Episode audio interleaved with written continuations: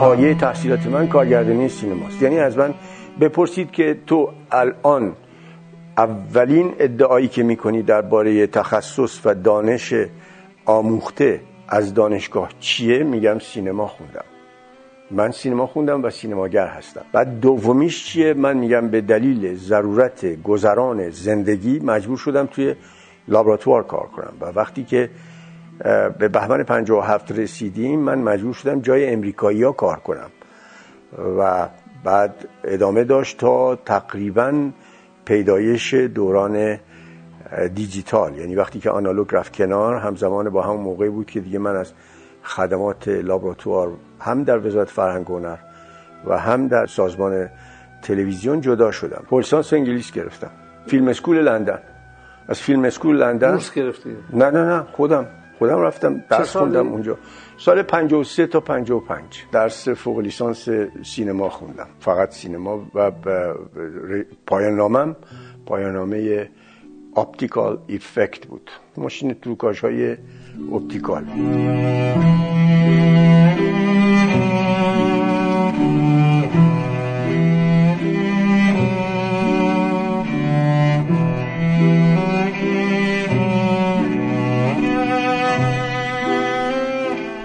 سلام. من حامد صرافی زاده هستم و خوشحالم که شما پادکست ابدیت و یک روز رو برای شنیدن انتخاب کردید. بیشتر از سه هفته است که دکتر اکبر عالمی مجری کارشناس تلویزیون و رادیو استاد دانشگاه مستندساز و عکاس آگاه و خبره ایرانی از میان ما رفتند. این بار هم مثل برنامه پیشین با جمعی از دوستان، همکاران، شاگردان و سینماگرانی که همچون سازندگان پادکست ابدیت تو یک روز و جمع زیادی از سینما دوستان ایرانی خودشون رو ممنون و مدیون دانش و ساخته های اکبر عالمی می‌دونن سعی کردیم تا یاد او رو گرامی بداریم. شما در این برنامه شنونده صحبت های آقایان فرهاد سبا مهداد اسکویی جلال فاطمی بهزاد زهرایی خانم دکتر فاطمه حسینی شکیب و آقایان امیر محمد دهستانی علی مسلح هیدرزاده و امیر تیمور سرای مقدم خواهید بود.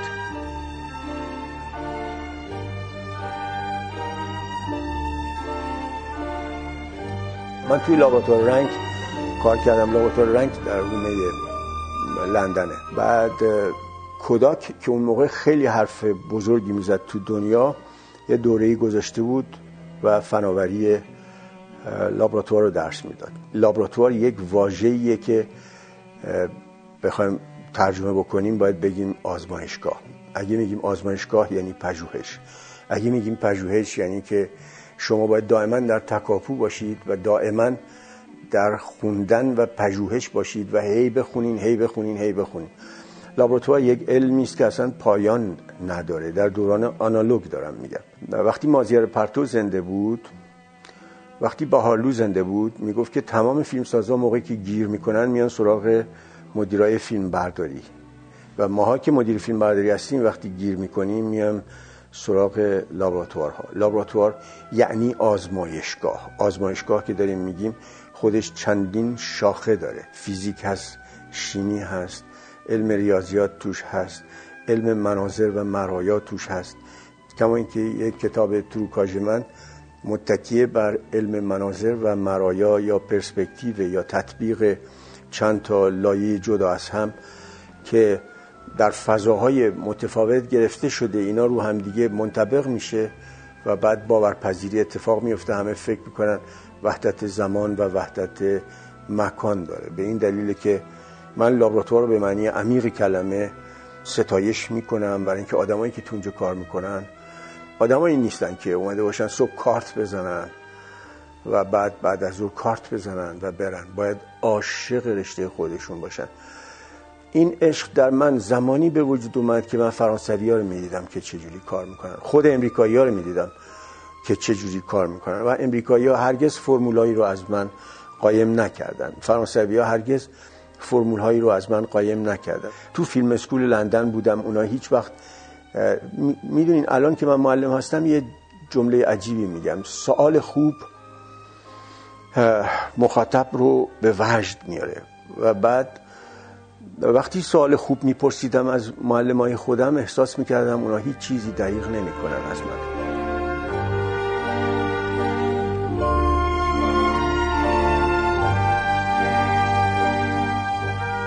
آقای فرهاد سبا. آقای سبا خیلی ممنون میشم در مورد آقای عالمی با هم صحبت کنیم. من در گذشته ایشون رو به شما تسلیت میگم. با توجه به اینکه شما یه دوره‌ای در تلویزیون داشتید کار می‌کردید ایشون هم رئیس بخش لابراتوار بودن. حد زدم که شاید یک مقطعی با ایشون برحال مراوده ای داشتید بدبستونی داشتین اصلا آشنایی براتون پدید اومده.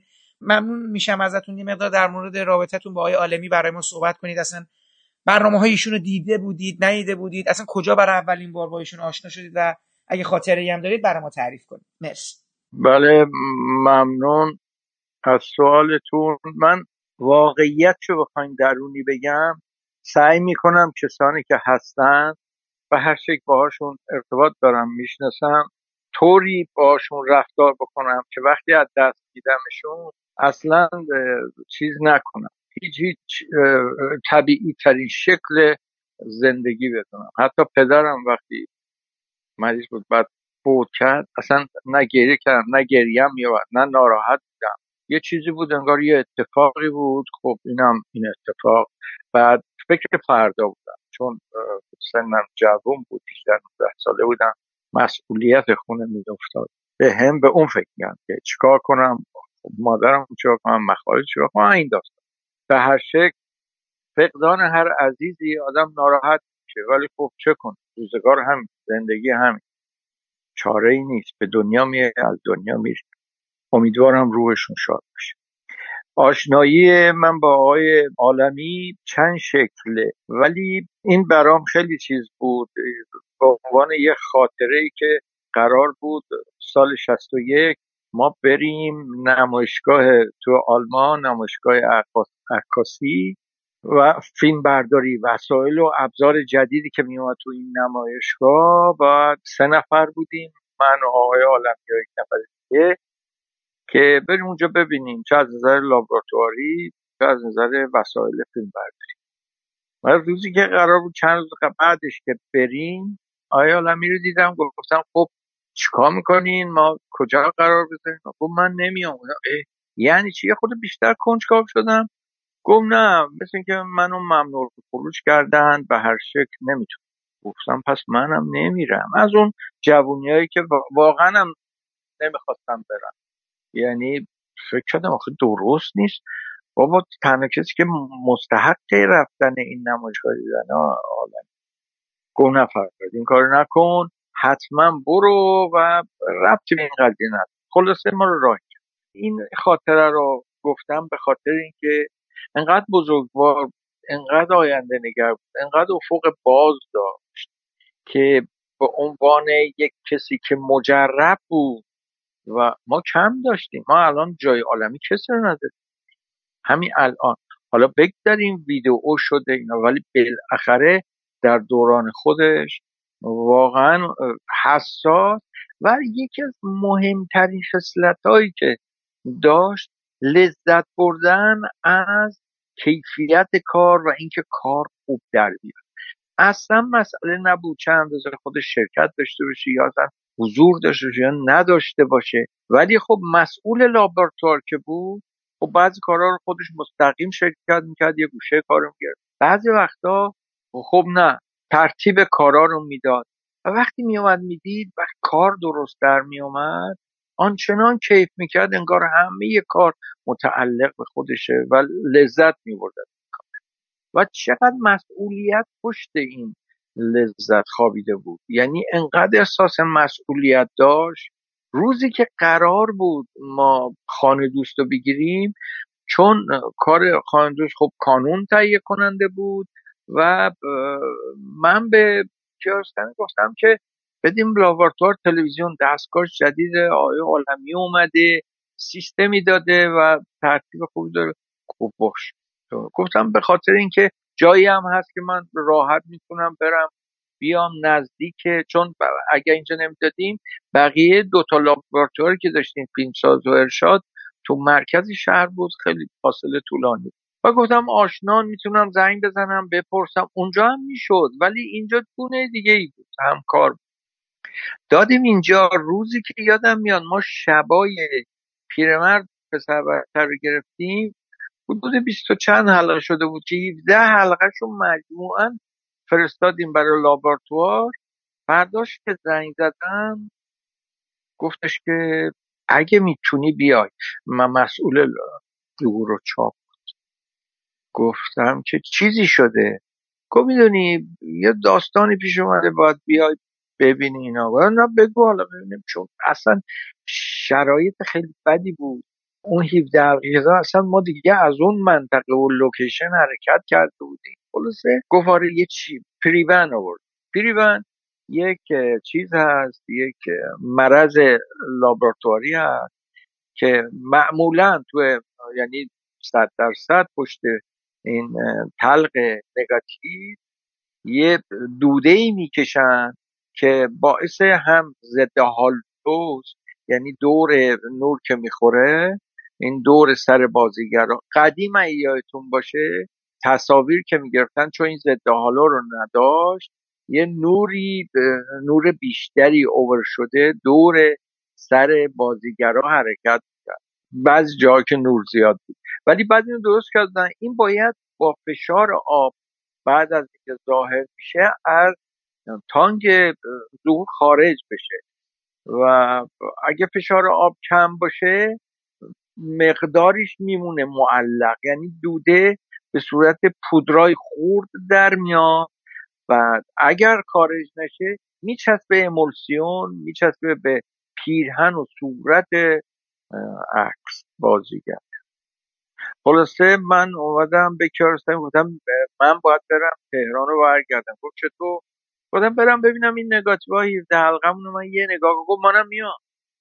گفتم آخه گفت نه منم میام. مشکل پیدا شده و اینا تا همین جوری که نمیری. خلاصه با هم رفتیم و گفت من میام لابراتوار اومدی رفتیم لابراتوار دیدیم. اصلا مثل در گوشه سمت چپ پلان مثل آبشار مثلا من خودم با تمام اعصاب خورد شدگی مثلا مثل اینکه تو چوبک شسته باشن. این مثل همین خورده های چوبک همین جوری شر شر شر شر می اومد از سمت. خلاصه من گفتم سمت چپ کیارستمی معمولا دستش درد می‌گرفت عصبی ولی این بار سمت چپش گفت من نمی‌تونم رانندگی بکنم. سمت چپش چیز شد؟ کم حس شد نمی‌دونم چطور گفت درد می‌کنه نمی‌تونم حرکت خلاص من ازم رسوندمش خونه برگشتم پیش عالمی نبود بعدا قرار گشت با عالمی صحبت کردیم و عالمی گفت من اینو درست می‌کنم. اندازه ای که به چشم ندید. ولی می‌دونی درست اون لحظه که این فیلم ها داشته کار می‌کرده تو اتفاقا عبور می‌کرده فشار آب تلویزیون کل ساختمون تلویزیون کم شده. و چون فشارش کم شده ما نمیفهمیدیم که این فشار کم شده. و وقتی که اومده بیرون بازم راست میگید. مثلا چیزی نداره که نشون بده که فشار تازه بگه فشار کم شده. مثلا چیکار می‌تونم بکنم چون نگاتیو یه زمان مشخصی باید از هر مرحله ظهور عبور کنه. به هر شکل. گفتم حالا میشه کاری کرد؟ گفت من سعی می‌کنم. آقا مدت ها این روی فریم به فریم این 17 حلقه. گفتم حالا اینا راشه بذار مونتاژ میشه. گفت نه دلم نمی‌خواد. من می‌شناسم کیارستمی رو اینقدر حساسه. چون من چیزی نگفتم که چی شد. با انقدر حساسه می‌دونم اون حالا حالا اعصابش خرابه و من نمی‌تونم ببینمش تا وقتی که اینو افزار به هر شکل پایان قضیه طوری کرد که کم شد. ولی هنوزم شما نگاه بکنین دقت بکنین حالا ما می‌بینیم. سمت چپ بخشای روشن یه چیزای سیاه خورده و پشه یا مگسایی همینجور ریز میان از این بغل رد می‌خوام بگم که واقعا فکر می‌کرد این فیلم خودش یعنی هیچ کسی نه زورش کرد نه جواب کرد و تقصیری هم نداشت. یعنی هیچ کس. و اینو فهم کرد باید این کارو بکنه. یه چیز کوچیکی که من فکر می‌کنم که هر کدوم از ماها چون از این چیزا کم میشه کم داریم. مثلا من فیلم بردار قرارداد میبندم برم کار بکنم یه مرتبه که خب کار میشه. میگم نه آقا این نمیشه این نداریم این قورای بی خود می‌زنم. من بارها به گروه میگم آقا ما قرارداد بستیم که این کارو بکنیم شرط سینما اینجوریه باید این کارو ما تمام کنیم به هر شکلش. پس بنابراین قور نزنیم فکر کنیم چیکار بکنیم راه درست بکنیم. در هر صورت امیدوارم که روح شاد باشه و آرامش ابدی داشته مرسی. آقای سبا فقط اینم می‌خواستم گفتم شما غیر از این دو مورد تو تلویزیون با ایشون ملاقات های دیگه هم داشتید؟ یعنی همون چون میگم در یه زمان داشتید کار می‌کردید و هیچ وقت شاهد برنامه های تلویزیونی ایشون بودید؟ یعنی هنر هفتم آن روی سکه اصلا اون زمان فرصت می‌کردید؟ و حتی در دوره جنگ چون ایشون بازم تو اون زمان بودن دیگه. این فیلم هایی که از اونجا میفرستادید و اینا هیچ خبری چیزی برای شما میگم هیچ مرا... یادتون میاد چیزی که اون تو این سه تا زمینه که گفتم هیچ رابطی با ایشون داشته باشی؟ نه من از تلویزیون می‌دیدم. فقط یکی دو نوبت که دیدمش حضوری. راجع به برنامهش صحبت کردم. گفتم برنامه سختی پیش رو گرفتیم می‌خوای راجع به ترکیب بندی کار نور over expose under expose جاهای مختلف کنتراست اینا صحبت بکنی. گفت ببین می‌دونم ولی هر چند داشته میگم اونایی که چیز باشه بر میدارن. من راضیم آدم خیلی مثبتی بود. یعنی اصلا منفی به خودش راه نمی‌داد. و چیزی که به من گفت گفت میای یه کمکی چیزی از هر کاری. گفتم ببین خودت خودش میدی من حالا نگم دائما با یه فاصله های یه ماه دو ماه کار می‌کردم. حالا یا سریال بود یا کوتاه بود یا سینمایی بود. اون دورانی که یک دو برنامه از تلویزیون یادم میاد دیدم درس می‌دادم.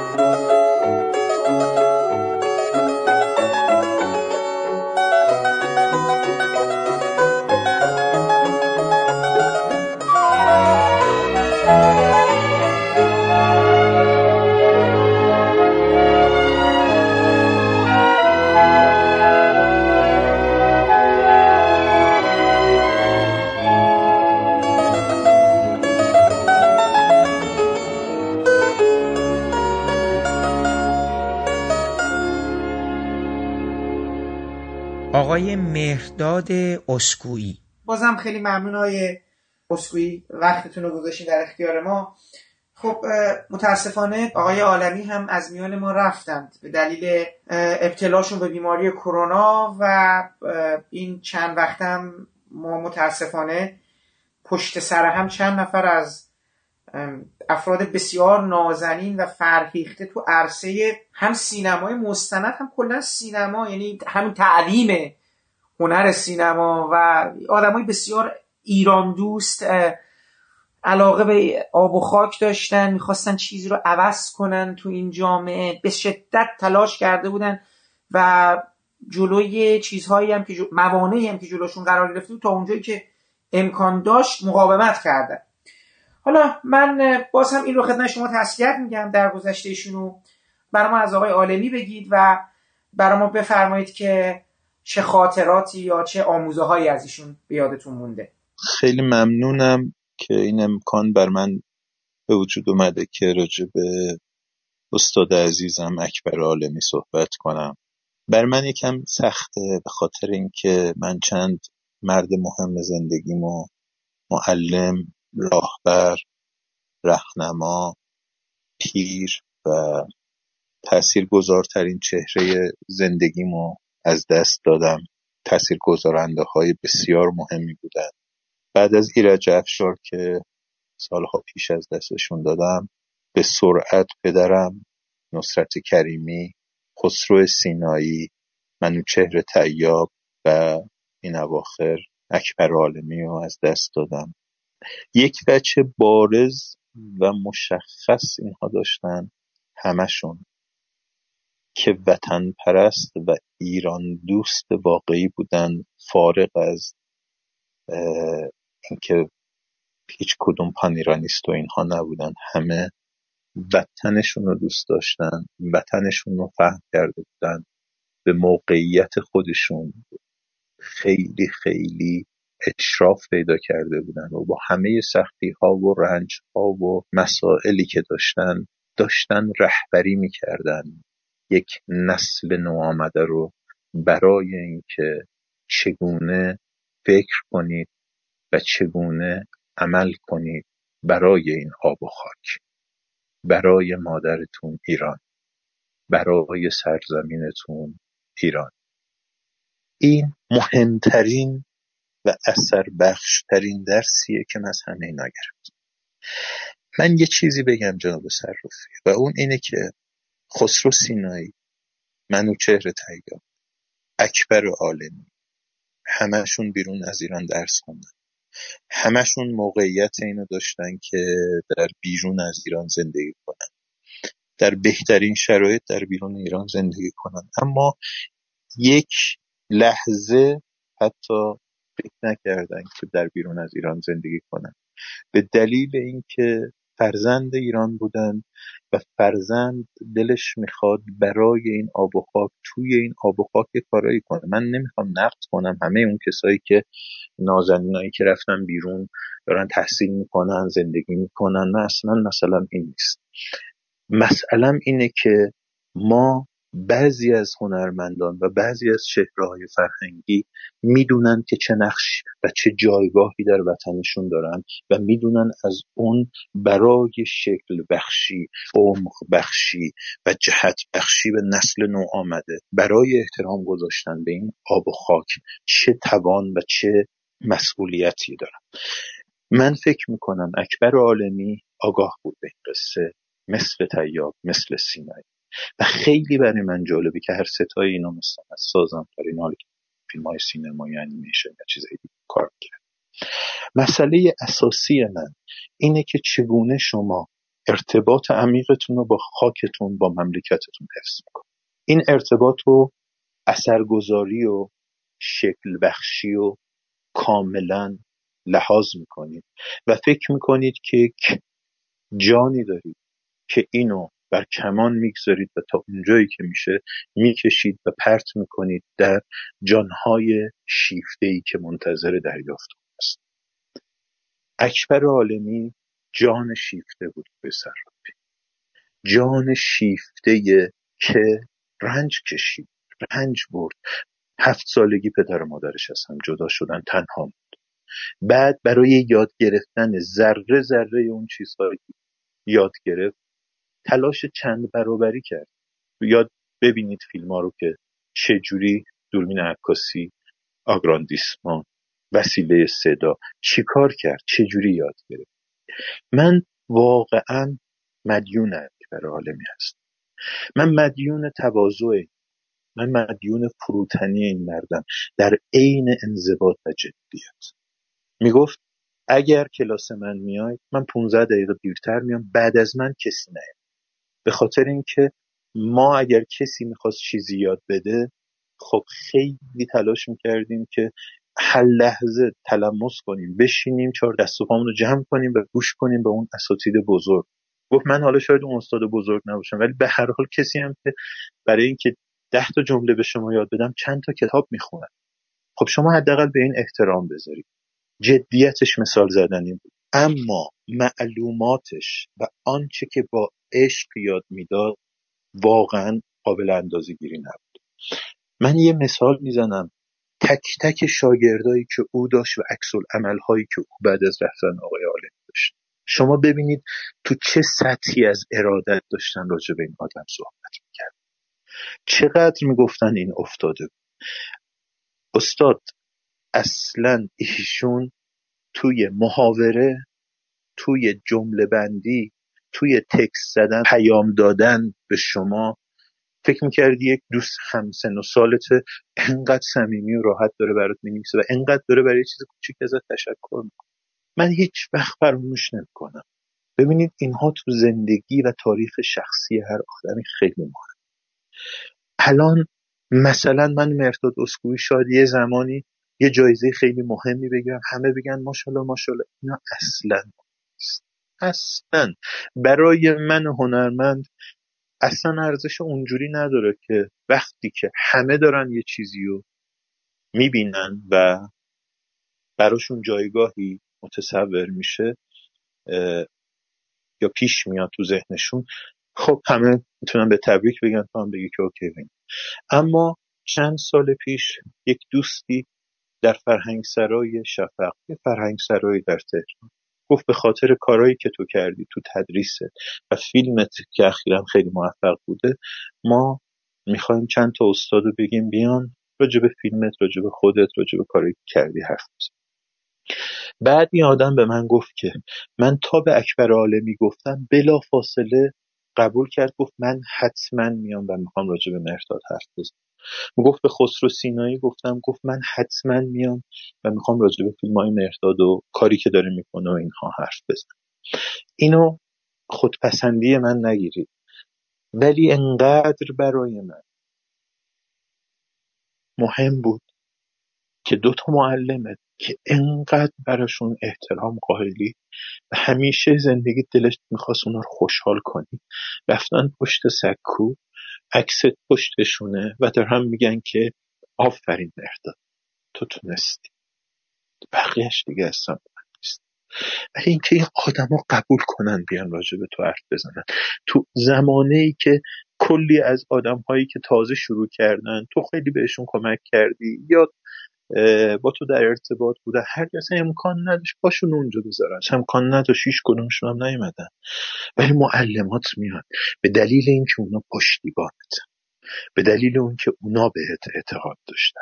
به دلیل اینکه اونا ایمان داشتن که تو باید یک فیلم سازی بشی که به درد این مملکت بخوری حالا میان پشت تریبون وای میستن با غرور راجبت حرف می‌زنن و بعد تو احساس غرور می‌کنی. و بعد از اینکه ایرانی هستی از اینکه شاگرد اونا بودی از اینکه اونا معلمت بودن احساس افتخار می‌کنی. برمیگرده سر کلاسش میگه یه کاری بکنید که من به شماها به عنوان شاگردم افتخار کنم. نه اینکه شما به من بعدها به عنوان که من معلمتون بودم افتخار کنید. این خیلی جمله مهمی که من به تو به عنوان شاگردم افتخار کنم. یعنی چی؟ یعنی که همه ی زندگی من بیهوده نبوده. من چهار تا آدم پرورش دادم که فیلمساز شده که عکاس شده که انیمیشن ساز شده که استاد دانشگاه شده که الان معلم شده جای من دوشا دوش من داره درس میده. الان تو فرهنگستان هنر کنار من نشسته. تو فرهنگستان ادب نشسته. حجم خوشپوشی خوش لباسی خوش عطری لباس و شکل برازنده اومدن. هر دفعه توی کلاس مثال زدن. احترامی که به شاگردت میدی مثال زدن. پشتیبانی که می‌کنی از شاگردت مثال زدنیه ما چرا انقدر غمگینیم های صرافی؟ خودم رو میگم. من الان پنجا و یک سالم. چرا غمگینم؟ به دلیل اینکه پشتبانه هم از دست دادم. من جز یکی دو تا از معلمام دیگه کسی زنده نیست معلم معلم. های حالا آدم توی کلاساشون هست می‌زنه اینها رو نمیگن. معلم هایی که من می‌تونستم تکیه بدم به اونها و می‌تونستم بگم اینا هستن. ستونهای فرهنگی این مملکتن که پشتم هستن. دیگه من ندارم. دیگه من اینا رو ندارم. یکی دو نفرشون هستن که خیلی هم قدرشون رو می‌دونم. من اینا رو دیگه ندارم. همیشه هم میگم که و قبطه بخورید به ما حقتونه دوستان نوآمد و دانشجوها و علاقمندای امروز آینده سینما عکاسی ندارید شما آدم هایی مثل اکبر عالمی منوچهر تیاب خسرو سینایی ایرج افشار ندارید اینا رو. می‌تونید به ما قبطه بخورید فقط به این یک دلیل. بقیهش که همه همه می‌تونن یه چیزایی از خیلی جاها بگیرن. اون زمانی که من یک دونه VHS گاو خشمین رو می‌خواستم از یک همشاگردین بگیرم. چند ماه منو دوون آخرشان به من نداد. بعد یه مرتبه به آقای عالمی گفتم آقای عالمی من چند گفتم چه زودتر نگفتی؟ پنج تا فیلم یه چه صداش تو کیفش آورد داد.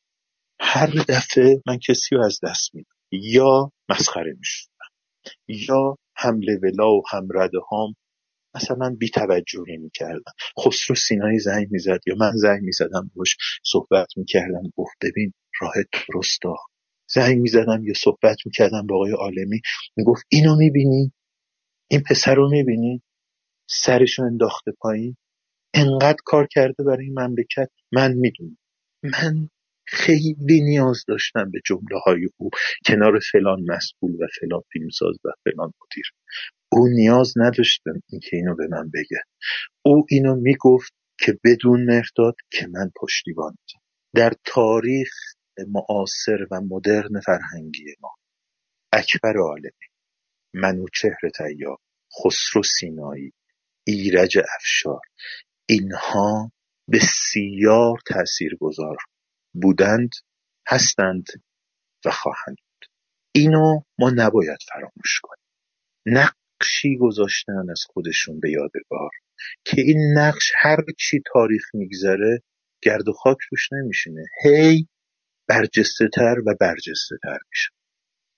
شما ببینید دارم راجع به این اساتیدم صحبت می‌کنم. شما ببینید اصلا ایرج افشار کی ما مادر این مملکت کی مثل این به وجود خواهد آمد من افتخار بزرگ زندگی اینه که شاگرد اینا بودم. با اینا حرف زدم با اینا نشستم.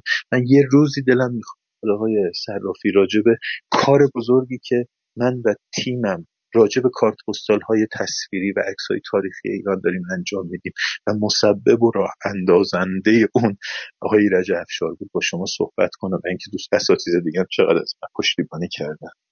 دولت از من پشتیبانی نکرد هیچ وقت. اونها همیشه از من پشتیبانی کردن. هیچ وقت پول نداشتم. رفتم درس می‌دادم می‌رفتم چهار تا کارت پستال خریدم که بیام راجبش چند کتاب کار کنم.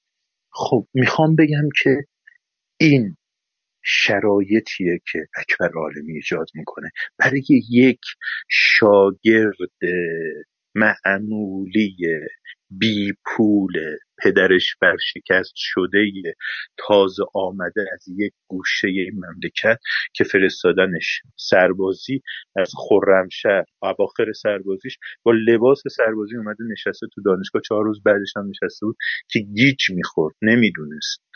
دو سال توی وسط خرمشهر رو نمی‌دونم شوشتر و احواز و اینا تازه اواخر جنگ به جنگ تموم شده بود و از اون فضا آمده بود و یعنی آمده بود در پناه همچین دستهای مهربان و آغوشهای مهربانی مثل من واقعا هیچ وقت نوع نگاه این آدم به انسان ها نوع نگاه این آدم به کشورش و ایمان و اعتقاد اون به شاگرداش و علم آموزی و دانش آموزی او رو هیچ وقت فراموش نمی‌کنم.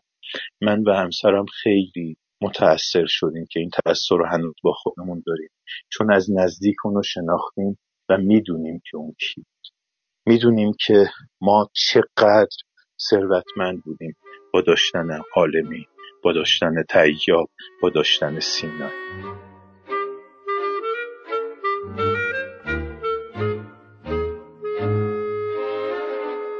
بگم برای تاریخ بمونه.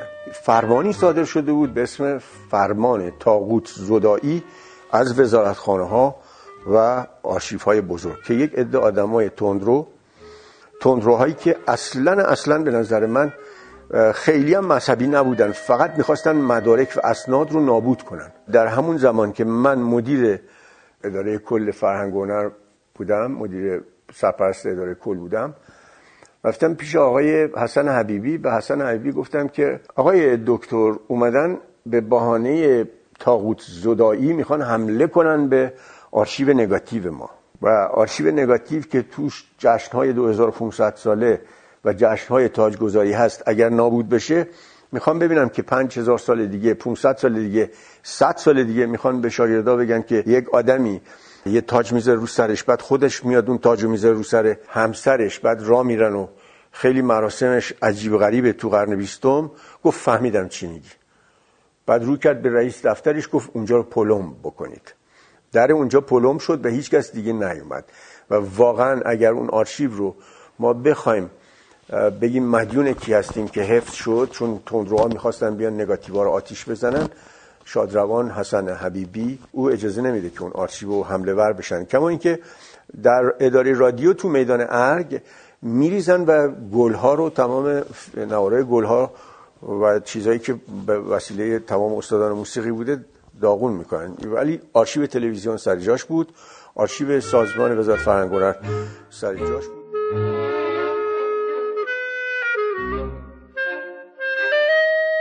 راستش بخواین. نسبت به نسل خودم. حالا من با شما فقط ده سال یازده سال با شما اختلاف سنی دارم. ولی احساس می‌کنم که طرف ما یا پایین تر از ما حالا مثلا ده سال از ما 20 سال مثلا از شما کوچیکتر ده سال از من کوچیکتر. متاسفانه نمی بینم آدمایی مثل اونا دیگه اصلا از تو دلش بیرون بیاد. می‌دونید؟ یعنی الان یه مقدار افسوس و حسرت من اینه که به حال اون افراد تو هر شرایطی 60 ده 60 70 80 90 اومدن جلو کاری کردن آجری گذاشتن عقب نشینی نکردن. من حالا مثلا در حوزه های مختلف دارم میگم و این مسئله فقط مثلا مخصوص به معلما و مدرسا و اینا نیست. همون صحبتی که حالا مثلا شجریان. همونقدر که مثلا در مورد حالا هنرمندای دیگه تو عرصه حالا سینمای داستانگوی خودمون. خوشحالم این افراد شاگردانی مثل شما رو تربیت کردن و افراد دیگه که همچون شما با اونا اومدن جلو و چیزهایی از اساتیدشون در خودشون گرفتن درشون رسوب کرده و باهاش دارن زیست می‌کنن و حالا دارن به یه نسل دیگه منتقل می‌کنن. ولی شخصا اینو به عنوان درد دل خصوصی خدمتون بگم نمی‌بینم. اصلا یعنی مدل یه آدمی مثل منوچهر تیاب اینا یه جنس از خودگذشتگی هم داشتن. می‌دونی؟ یه جنس ایثارگری داشتن به نظر من. مثلا یه آدمی مثل آقای عالمی که اصلا تو ده شست میاد تو اون شرایط که اصلا وضعیت چیز بوده که حاضر میشه میگه آقا پیشنهاد میده و اینا رو راضی می‌کنه که آن روی سکه رو پخش کنه تو تلویزیون. بعد برن به سمت هنر هفتم و تلاش کنن که به صورت خیلی جدی یه چیزی به اسم سینمای هنری رو برای مخاطب جا بندازن و هل بدن به جلو. اصلا این تلاششون برای هل دادن به جلو نمی‌بینم آقای حالا من نظر شما چیه. نمی‌بینم. مثلا من اساسا فرد خودخواهی و خستگی. یعنی دوتاش با هم یعنی به طرزی که یه جور گیر افتادن در یه بنبست و به لحاظ روحی هستن دیگه نمی‌بینم. شرایطی رو که همچین افرادی رو در دل خودش بپرورونه که حاضر باشن یه چیزی رو عوض کنن. حتی توی کارخونه که تمام پیچ و موراش داره غلط میچرخه. تمامش. نمی‌دونم نظر شما چیه. ببینید من از منظری با نظر شما موافقم و به این دلیل که من الان دارم مجموعه کتاب های پورترم رو آماده می‌کنم برای چاپ. و یک جمله یک بار به دوستی گفتم. گفت که چقدر کتاب جالبیه مرداد گفتم کدوم؟ گفت همین 111 تو که مثلا تو این کتاب تا متولدین 1320 هستن و تو جلد بعدش تا متولدین 1330 من نمی‌دونم واقعا چه اتفاقی افتاد که تو این چند سال مثلا دهه 1300 تا دهه 1310 و اوایل 1320 نمی‌دونم چه اتفاقی افتاد که یک همچین نسل به وجود یعنی شما الان به شجریان کیارستمی 19 احمد رضا احمدی بکنم هم 19 بیزایی سینایی اکبر عالمی. نمی‌دونم همه اینها تو این حول و حوش میچرخن.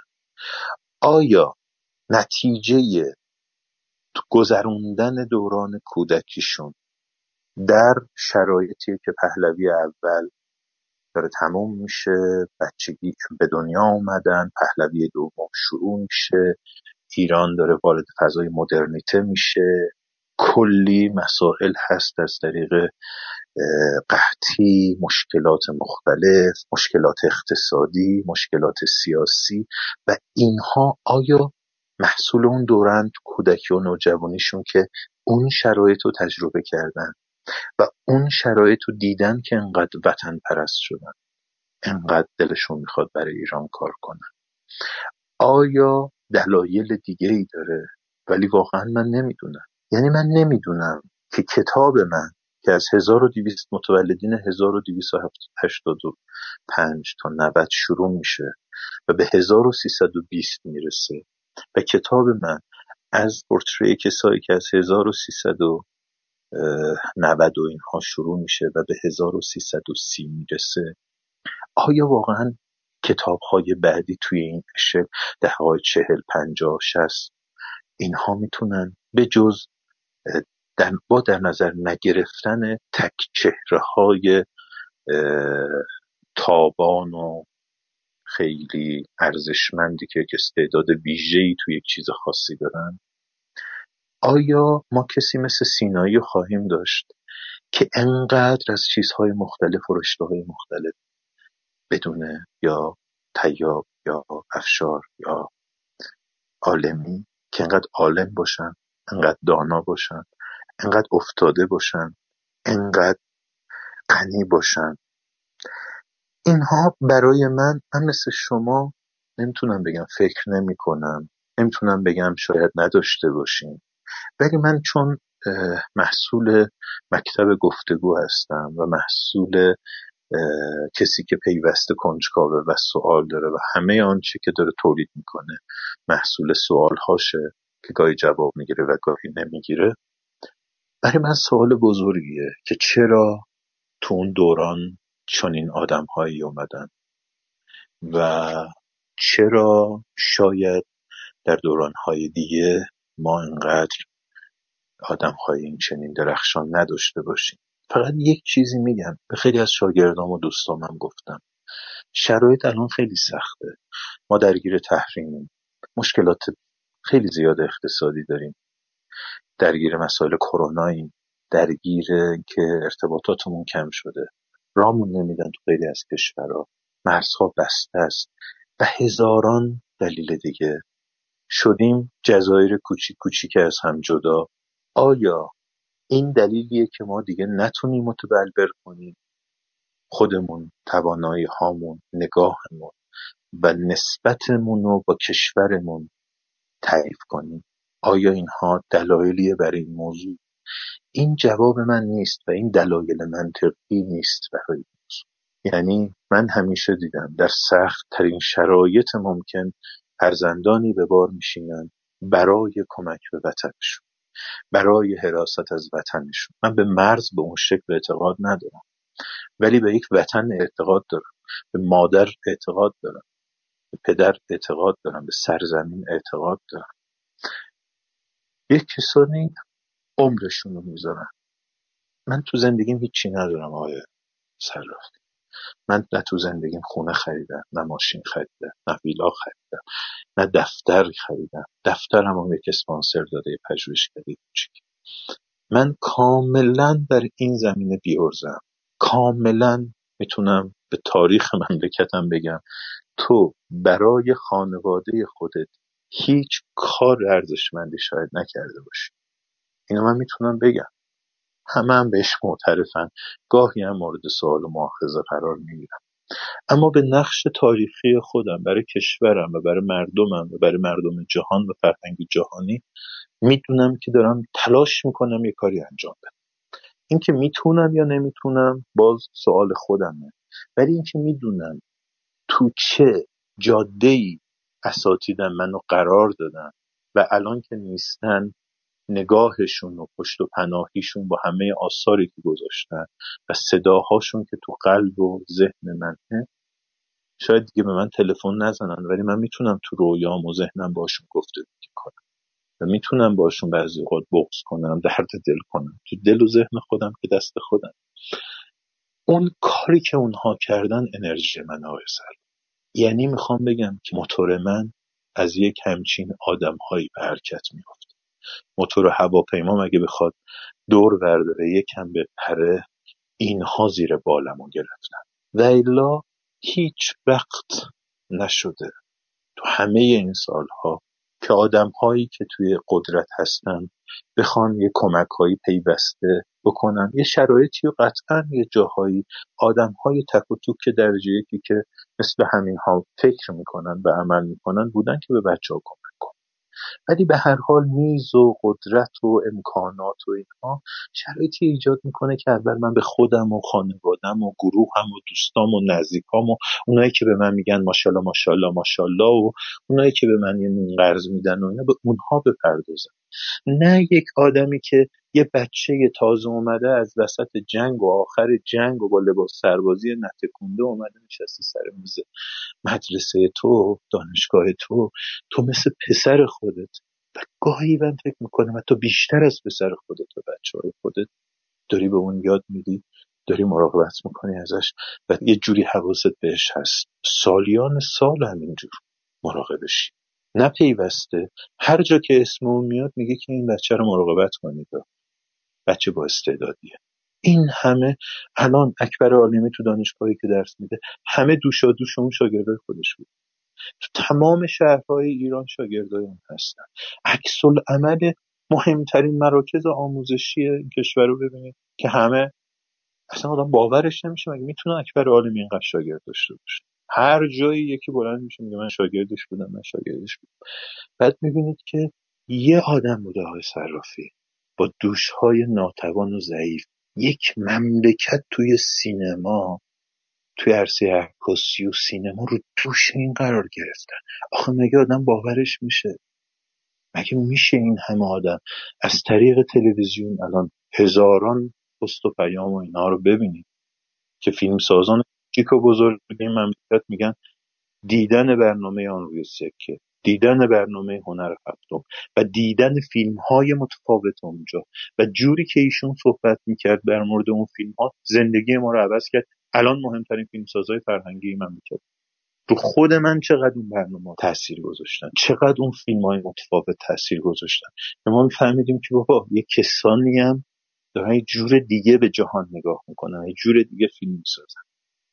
برای همینه. یه سری آدم ها از مبازه خودشون برای سینمای متفاوت هیچ جوری نمی‌تونن جداشن تو این سالها دیدید پول اومد پول سیاه اومد پول کثیف اومد.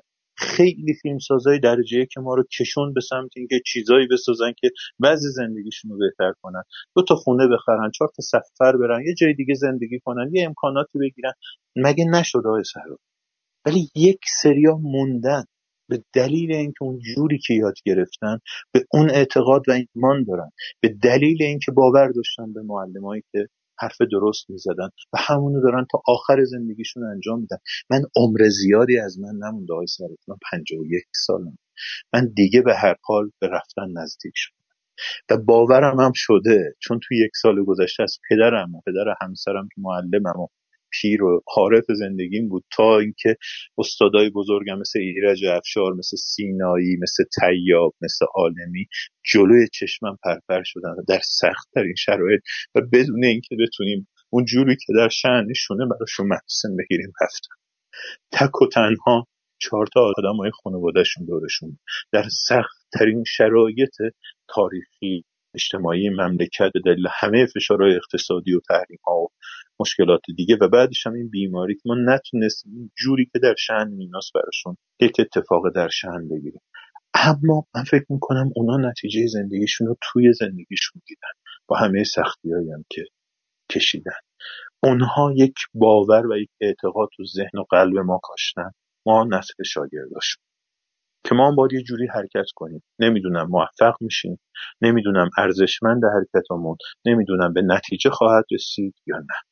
ولی زمانی که من برای ساخت فیلم قبلی یک سال حکم زندان بهم دادن تازه الان یک ماه که تبرئه شدم اونجا فهمیدم فکر کنم من درست دارم حرکت می‌کنم. فکر کنم که من یک فیلم فرهنگی ساختم ولی یه العمل اینجوری ساخته. تو باید الان پای مردی کنی. چون داری صدای کسایی میشی که صدایی ندارن چون داری به مملکتت فکر می‌کنی چون داری راجع به گوشه حرف می‌زنی که هیچکس به اون گوشه اصلا نگاه نمی‌کنه.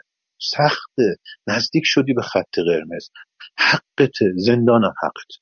بعد بررسی کردم گفتم شما کار غلطی نکردی. به زندگی طبیعی ادامه بده نمی‌خواد بیای خب این چه باوریه تو من که نمیترسم؟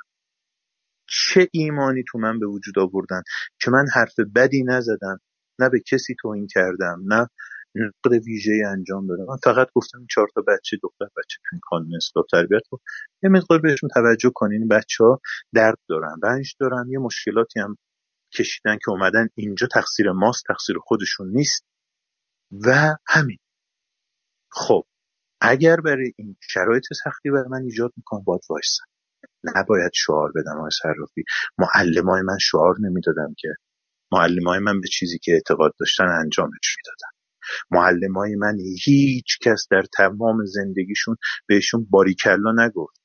به جز چهار تا قاب و اینها دادن که ماشاءالله آفرین که معلم خوبی بودی.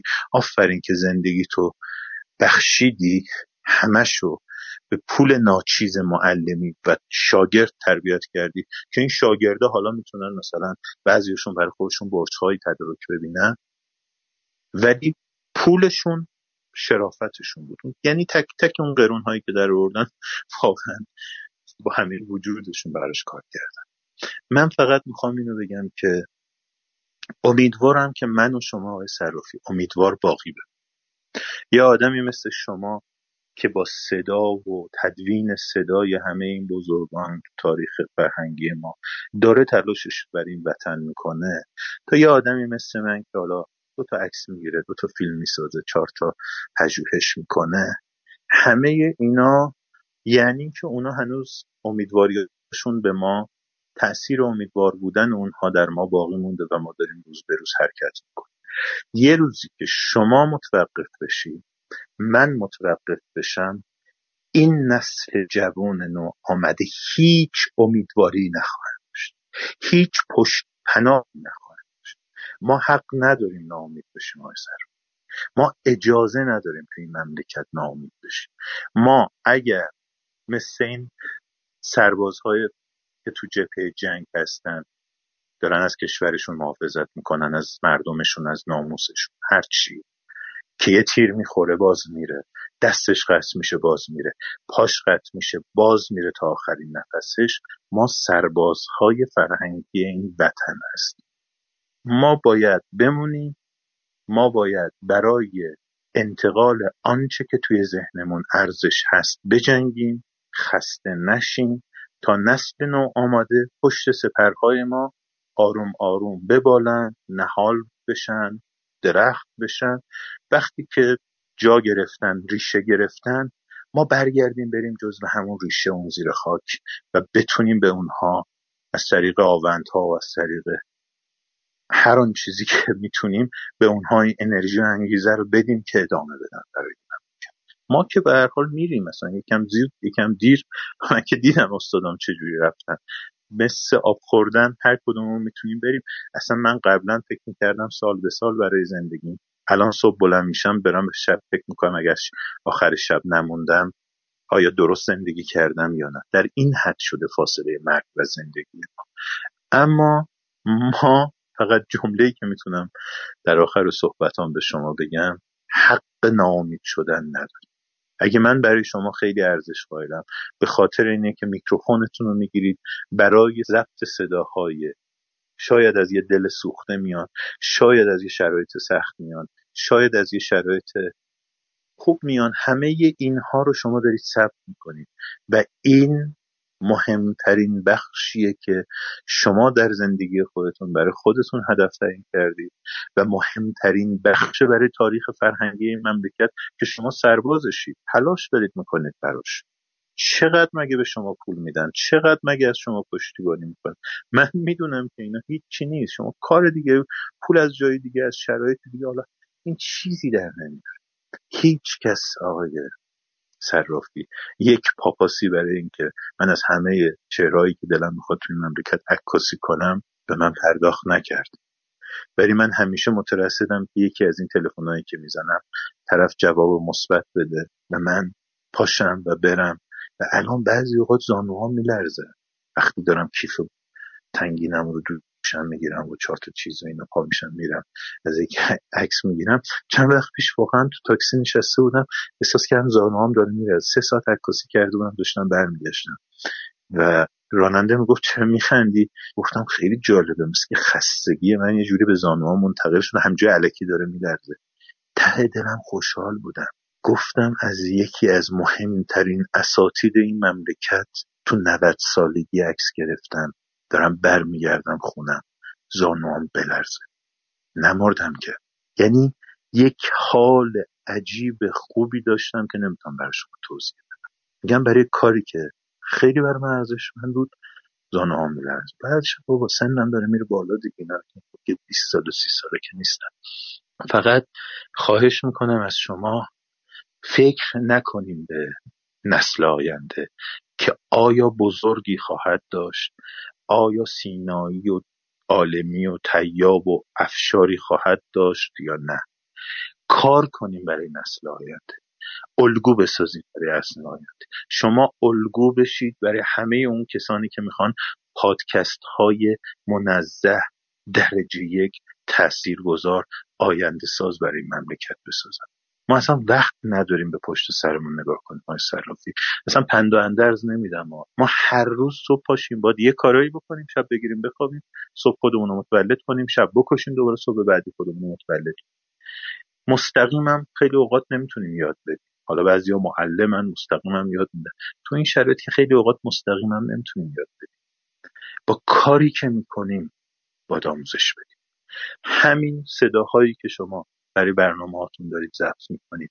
شما فکر می‌کنید آیا این صدا در کوههای تالش یا روستاهای اطراف بوشهر یا یک جایی توی ترکمن صحرا یا یک جایی توی روستای میلان و اسکوه مثلا شهر میلان و اسکوه اطراف تبریز رو کی داره تاثیر می‌ذاره؟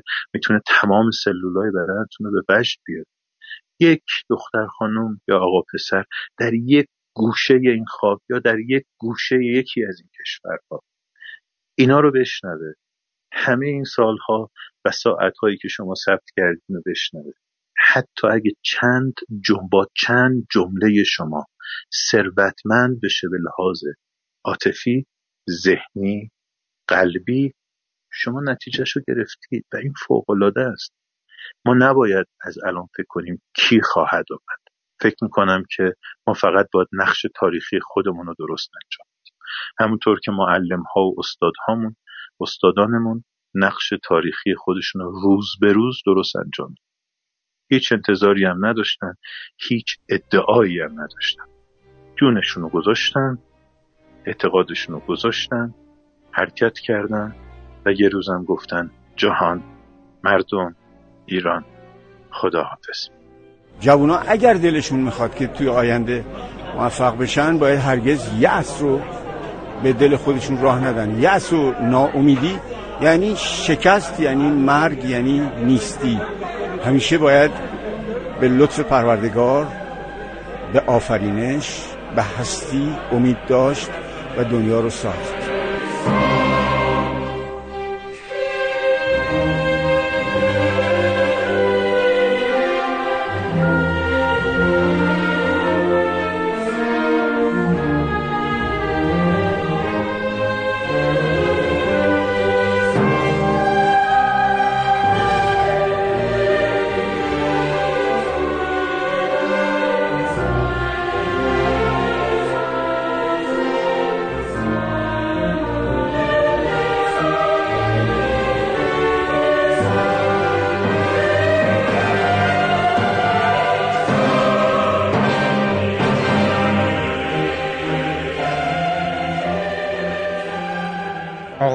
جلال فاطمی.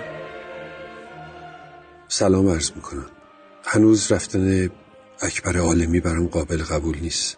نمی‌تونم بپذیرم که در میان ما نیست رفتن این دوست عالم این یار مدرس و در عین حال دانش پژوه رو میپذیرم اما فوت ایشون رو به هیچ وجه. پس اجازه بدید از تسلیت گفتن اجتناب کنم. اجازه بدید کلمه تبریک رو به کار ببرم چون این مرد با کاراش با تأثیری که در فرهنگ و هنر این مملکت گذاشت نام اکبر عالمی رو ماندگار کرد. مریدان و شاگردان اکبر شیفتش بودند و هستند. ولی این انسان این مرد مطلع و آگاه و اکثر علوم و هنرهای زمان خودش این ادیب و سخنوری که هر وقت به روی صحنه می‌رفت حضار و مدعوین رو با بیان خودش سحر می‌کرد. این فیلمساز منتقد سینما این مجری محبوب و جذاب برنامه های نقد سینمایی و و و و و و خیلی زود ما رو گذاشته رفت. خب البته طبیعی هم هست. وقتی مراتب دوستی آدم با یک انسان دیگه خارج از سلام و علیکم های روزمره و معمولی باشه و با کمترین کلمات و الفاظ. حتی بشه با یک نگاه کوتاه بیشترین حرفا رو بین خودشون رد و بدل کرد و از روز و حال هم با خبر شد قبول بفرمایید که این دوستی به خودی خود دوستی است که قطع شدن و فقدانش به راحتی می‌تونه هر یک از طرفینو مثل زلزله تکون بده. می‌تونه به شدت شکاور باشه. برای من استاد عالمی یک همچین رفیقی بود. به او لقب مستر داده بودم چون استاد زمانه خودش بود. البته الان سالهاست که همگان می‌دونن که اکبر عالمی چه انسان برجسته و والایی برای مملکتش بوده. برای همگان مشهوده که تحولی که ایشون در حرفه خودش یعنی سینما چه به شکل تخصصی چه به صورت معرفی نقد و معرفی آثار برتر سینمای جهان. باعث شد اونم در دو دوره سیاسی چند نسل از شاگردانی که در چهل و اندی سال تدریس تربیت کرد متونی که انتشار داد و باعث ارتقای دانش و اشاعه هنر دانش پژوهان شد همه و همه اکنون بر همگان آشکار و مبرن است. خود من در طول هفت سال تدریس پژوهش هنر در کنار ایشون زیر سایه ایشون و به شکل دوستاده به این ترتیب که مثلا ایشون به همون روال خودش به زبان فارسی تدریس می‌کرد و بنده هم به عنوان استاد مدعو به زبان انگلیسی چون اعتقاد داشتم دونستن زبون مهم هست و دانشجویان بعد از گرفتن مدرک عرضه خدمات یا هنرشون رو نباید فقط محدود به مرزهای کشورشون کنن و بین المللی هم فکر کنند. بله. در کنار جناب عالمی شاهد بودم که چگونه قسم خورده و متعهد اصرار داشت شاگرداش بیاموزند و درس پس بهند تا به خود کفایی برسند. زیباترین صحنه‌های دوستی بنده با جناب عالمی همین تجربه عشق شاگرد و استادی است که در کلاس های ایشون شاهدش بودم. به جرأت می‌تونم بگم یکی از نابترین لذت های روزگاره. شما خودتون بهتر می‌دونید. حس این که شما دانش و مهارتی داشته باشید که ممکنه به درد انسان دیگه بخوره و مسمر سمر واقع بشید این یکی از بهترین حسای بشری است. باید اینو واقعا اعتراف کرد. خوب یادم میاد سالها پیش از این و قبل از که این همکاری شکل بگیره من در خلال یک گپ خودمونی با دکتر عالمی البته یادآوری بکنم که چون خونه ما نزدیک دفتر کار ایشون بود زیاد همدیگر می‌دیدیم اون اوایل. من ضمن یک گپ خودمونی اعتقادم و به ایشون گفتم که چقدر ارزشمند هست کار تدریس ایشون و اینکه آدم دانش و تجربیاتش رو به شکل اکادمیک و عملی هرچی سریعتر از یک نسل به نسل دیگه منتقل کنه. یعنی گفتم هرچی سریعتر چون اعتقاد دارم که فرصت کم هست. فرصت کم هست. بعد وقتی با آقای عالمی گفتم که چقدر علاقه به تدریس دارم حتی بدون قرارداد و دستمزد ایشون چنان هیجان زده شد گویی حرف دلش رو زدم. همینطور به چشمان من خیره شد و مدتی هیچی نگفت. بعد حس کردم بغز گلوشو فشار میده. سرشو به عنوان تایید تکون داد. انگار مدت هاست که منتظر کسی بوده تا از راه برسه و این درخواست رو ازش بکنه. هیچی. به تکابو افتاد و نتیجه این شد که یک دو هفته بعد به عنوان استاد مدعوف دعوت به کار شدم و در خدمت اکبر عزیزم به مدت هفت سال در کنار ایشون تدریس کردم. حالا بگذاریم که به خاطر اصرار بنده استاد چقدر زحمت کشید که منو اونجا رسمی بکنه و این صحبت ها و هر دفعه به دلیل فضای شاید ناسالم اونجا یا کوتاهی من نمی‌دونم واقعا. اون فضایی که اونجا غالب بود به درخواست دکتر عالمی و بنده وقعی گذاشته نشد. حالا بگذاریم. ولی در برابر همه این متعهد بودنها و به درد خوردنهای این انسان برای ملت و فرهنگ خودش ما با یه انسان دیگه هم طرف بودیم. اکبر عالمی به شدت احساسی و تأثیر پذیر هم بود. حامی یارانش بود و به شدت خانواده دوست. یکی از خصوصیات بارز او این بود که با هر کس با هر سن و سالی که می نشست خودش رو به سطح او میرسوند و به زبان خود او با او ارتباط برقرار می‌کرد. و چقدر پازیتیو و مثبت. چنان مثبت که اسم می‌کردی مهمترین آدم دنیایی. و با اعتماد به نفس بسیار بالا. من با این حس آشنا بودم. این خصوصیت دکتر منو تا حد زیادی یاد دایی ارجمندم سهراب سپهری میانداخت که احترامش برای همه انسان ها یک دست بود. نمی‌دونم شاید یکی از دلایل شکلگیری این دوستی برام مشترک بودن ژن مهر و عطوفت در وجود این دو عزیز زندگیم بود. در هر صورت نام اکبر عالمی برای مردم و فرهنگش الان دیگه یک اصله. یک اصل لازم مربوط به تاریخ فرهنگ و آموزش این مملکت. بودن او نام او دیگه عجین شده با زندگی چند نسل و سرنوشت افتخارآمیز بسیاری از اونها در هنر و فرهنگ کشورمون. او برای شاگردان و طرفدارانش زحمت کشید چون براشون احترام قائل بود. احترامی که نه فقیر میشناخت و نه غنی نه زن نه مرد نه بچه و نه بزرگسال. همونطور که گفتم فقط حیف که زود از یعنی زودتر از موعد ما رو گذاشت و رفت. ولی خب کارهاشو در قبل مردم و مملکتش کرد. پس تعبیر من اینه که او حالا حالاها با ما خواهد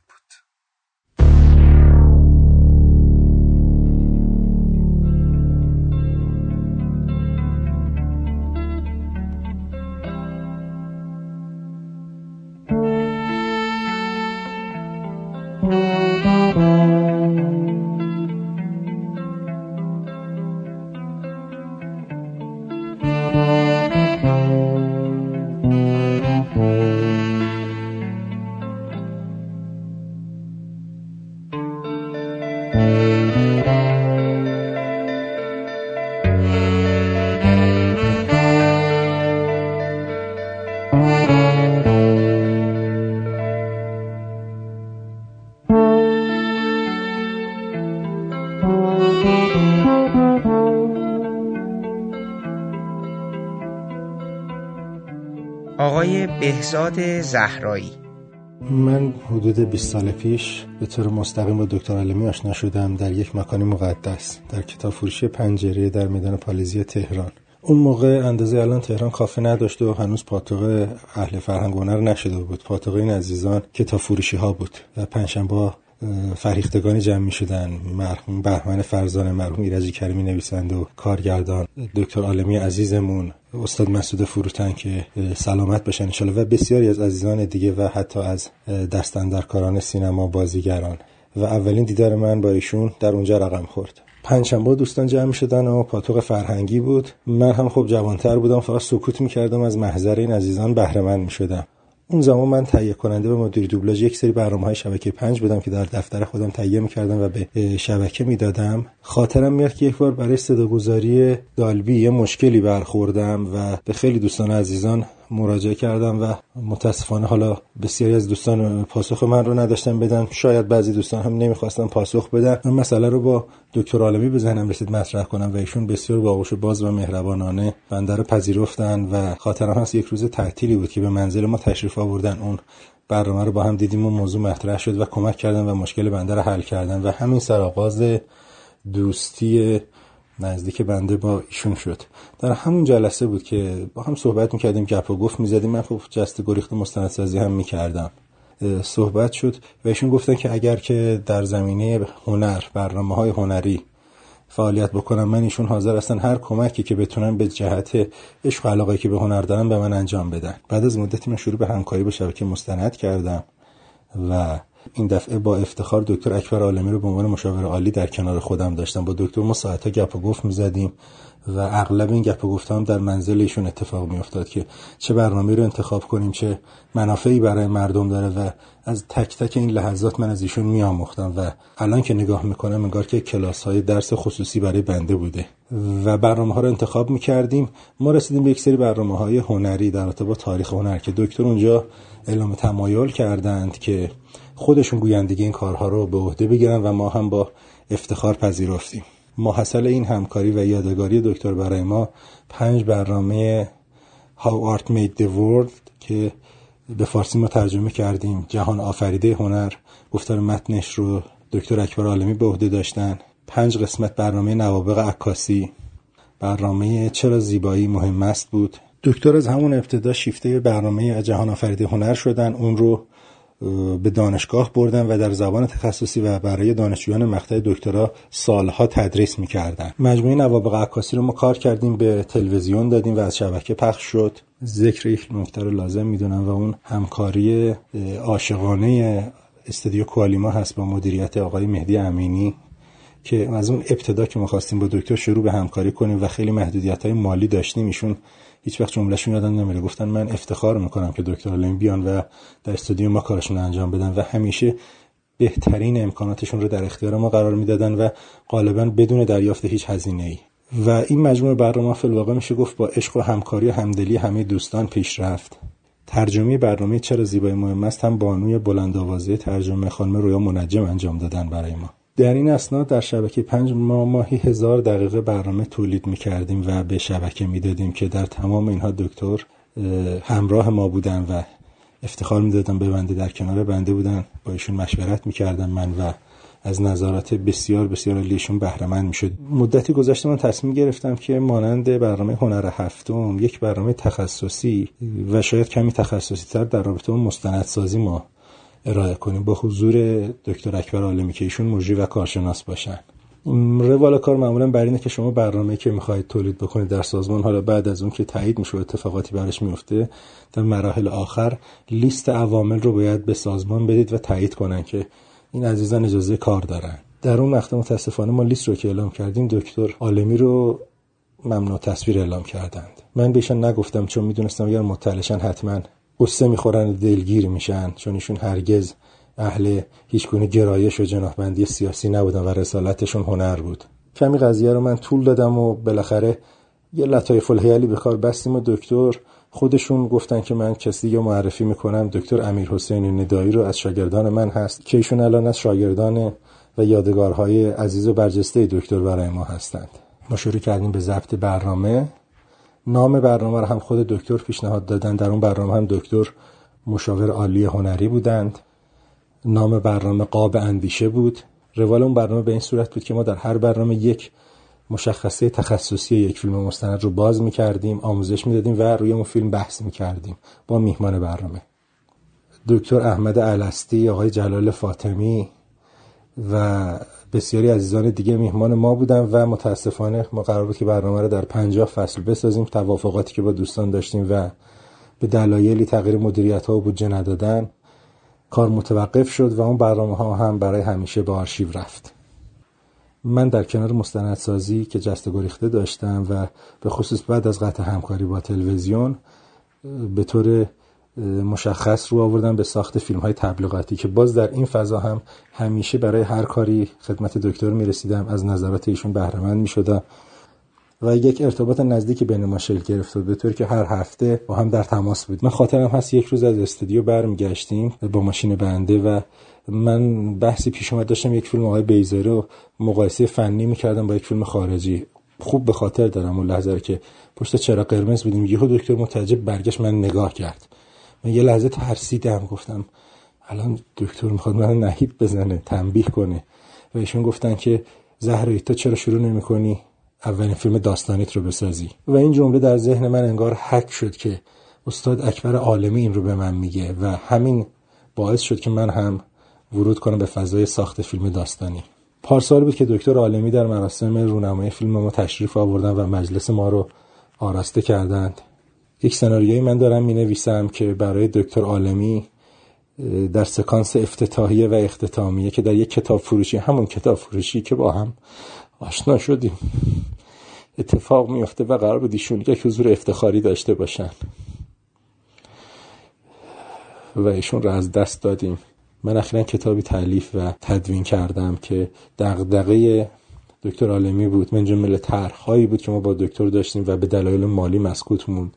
که دوره جامعه آداب معاشرت رو برای مردممون ما می‌خواستیم به صورت جذاب نشون بدیم با پرزنتیشن خود دکتر که متاسفانه به دلیل مالی پروژه متوقف شد. اون محتویات و مطالب رو من به صورت کتابی جمع آوری کردم. با دکتر چند هفته پیش که صحبت می‌کردم قرار شد که ایشون مقدمه بر اون کتاب بنویسن و بحث آداب معاشرت و آداب زندگی شهری برایشون همواره دغدغه‌ای بود و حتی من از ایشون خواستم که گفتم من عنوان پیشنهادیم برای کتاب آنچه برای زندگی در یک روزه باید بدانیم هستش. اگر شما پیشنهاد دارید بفرمایید که ایشون اون جمله معروفشون رو به عنوان نام کتاب پیشنهاد دادند که آخرین یادگاری دکتر برای بنده بود. تحت عنوان زندگی شهری برای هر چیز آدابی دارد. همه ایشون رو به دانایی می‌شناسند. ایشون به علم روز مجهز بودن. بسیار پیش می اومد که مسائلی در کار فنی مطرح می‌شد. من پاسخی نداشتم یا اطلاع نداشتم. حتی یک پیشرفت اتفاقی افتاده ایشون به ما عرضه می‌کردن یا در کار ما گره گشایی می‌کردند. یک خصوصیت بارز دکتر ادب و فروتنی ایشون بود. یعنی کسی که خودش می‌داند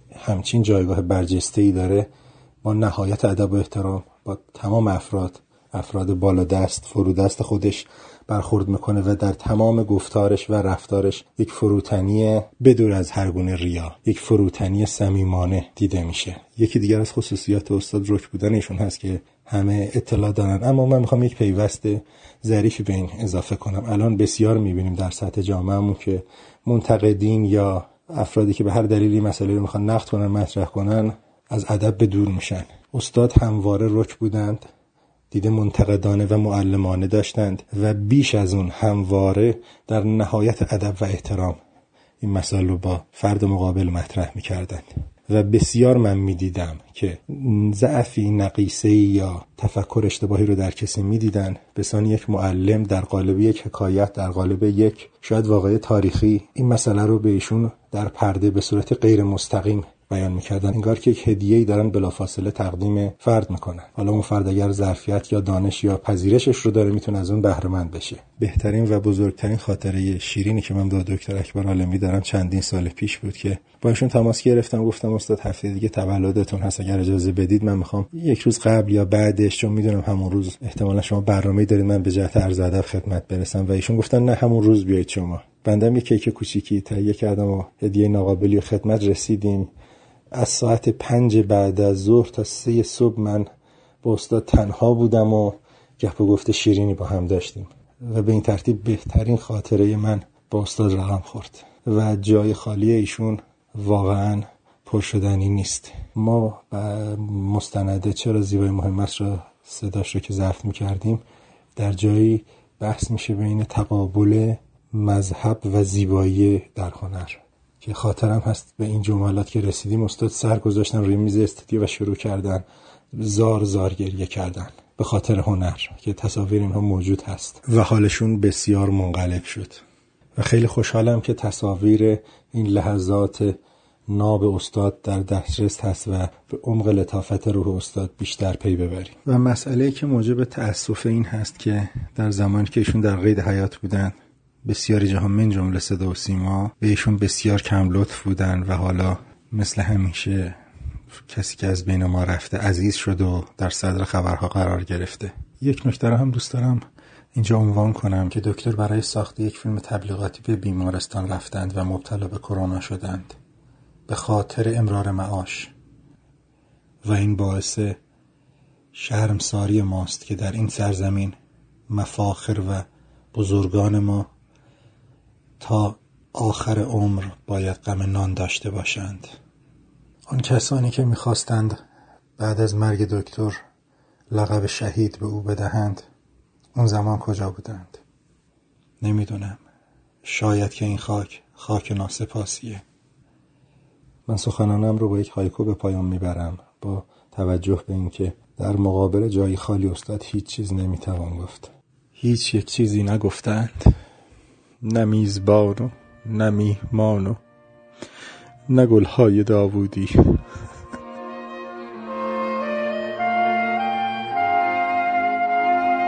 وقتی پرگولیزی این قطعه را می نوشت از بیماری سل رنج می برد و او هم همان پسری می شود که روی صلیب جان می بازد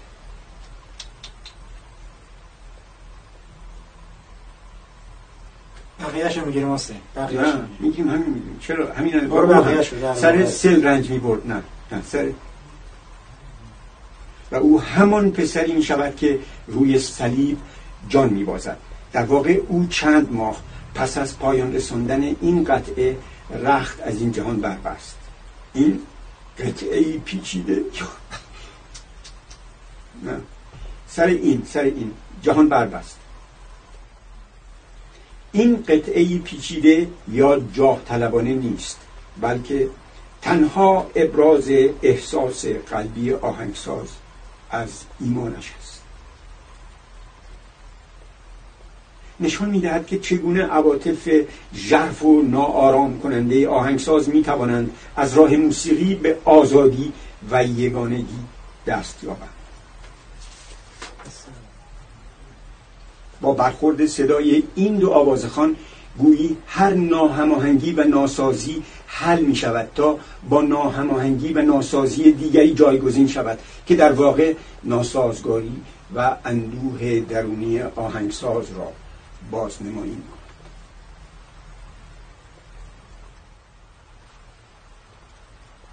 در این فیلم من زیبایی را به عنوان مایه حیاتی توصیف کردم. نمی‌تونم از راه جستجوی زیبایی ما به جهان به صورت خانه شکل میبخشیم و با این کار هم شادی هایمان را نیرو میبخشیم و هم برای اندوهای خود تسلای خاطری میابیم هنر و موسیقی نور معنا به زندگی خیلی خود ببخشید دوره توف این شانس هنر و موسیقی نور معنا به زندگی روزمره می‌تواند و به یاری آنها می توانیم با چیزهایی که ناراحتمان می کند رویارویی کنیم و در حضورشان تسلای خاطر و صلح و آرامش بیابیم. این گنجایش زیبایی در مرهم گذاشتن بر رنجهایمان نشان می‌دهد که چرا می‌توان به زیبایی به عنوان جایگزین دین نگاه کرد. این گنجایش زیبایی در مرهم گذاشتن بر رنجهای ما نشان می‌دهد که چرا می‌توان به زیبایی به عنوان جایگزین دین نگاه کرد. چرا به دین باید اولویت بخشید؟ من نمی‌گویم که دین جایگزین زیبایی است. از این مهمتر اصلا چرا این دو را به صورت رقیب باید تعریف کرد؟ قداست و زیبایی در کنار هم می ایستند دو در. که به فضای واحدی باز می شوند و در آن فضا ما خانه خود را می یه تموم می شود دو در که به فضای واحدی باز می شوند و در آن فضا ما خانه خود را می از آقای امنی هزار دفعه اصخاری می‌کنم. میرم الان. دست میندازم گردنش. کفششو میبوسم.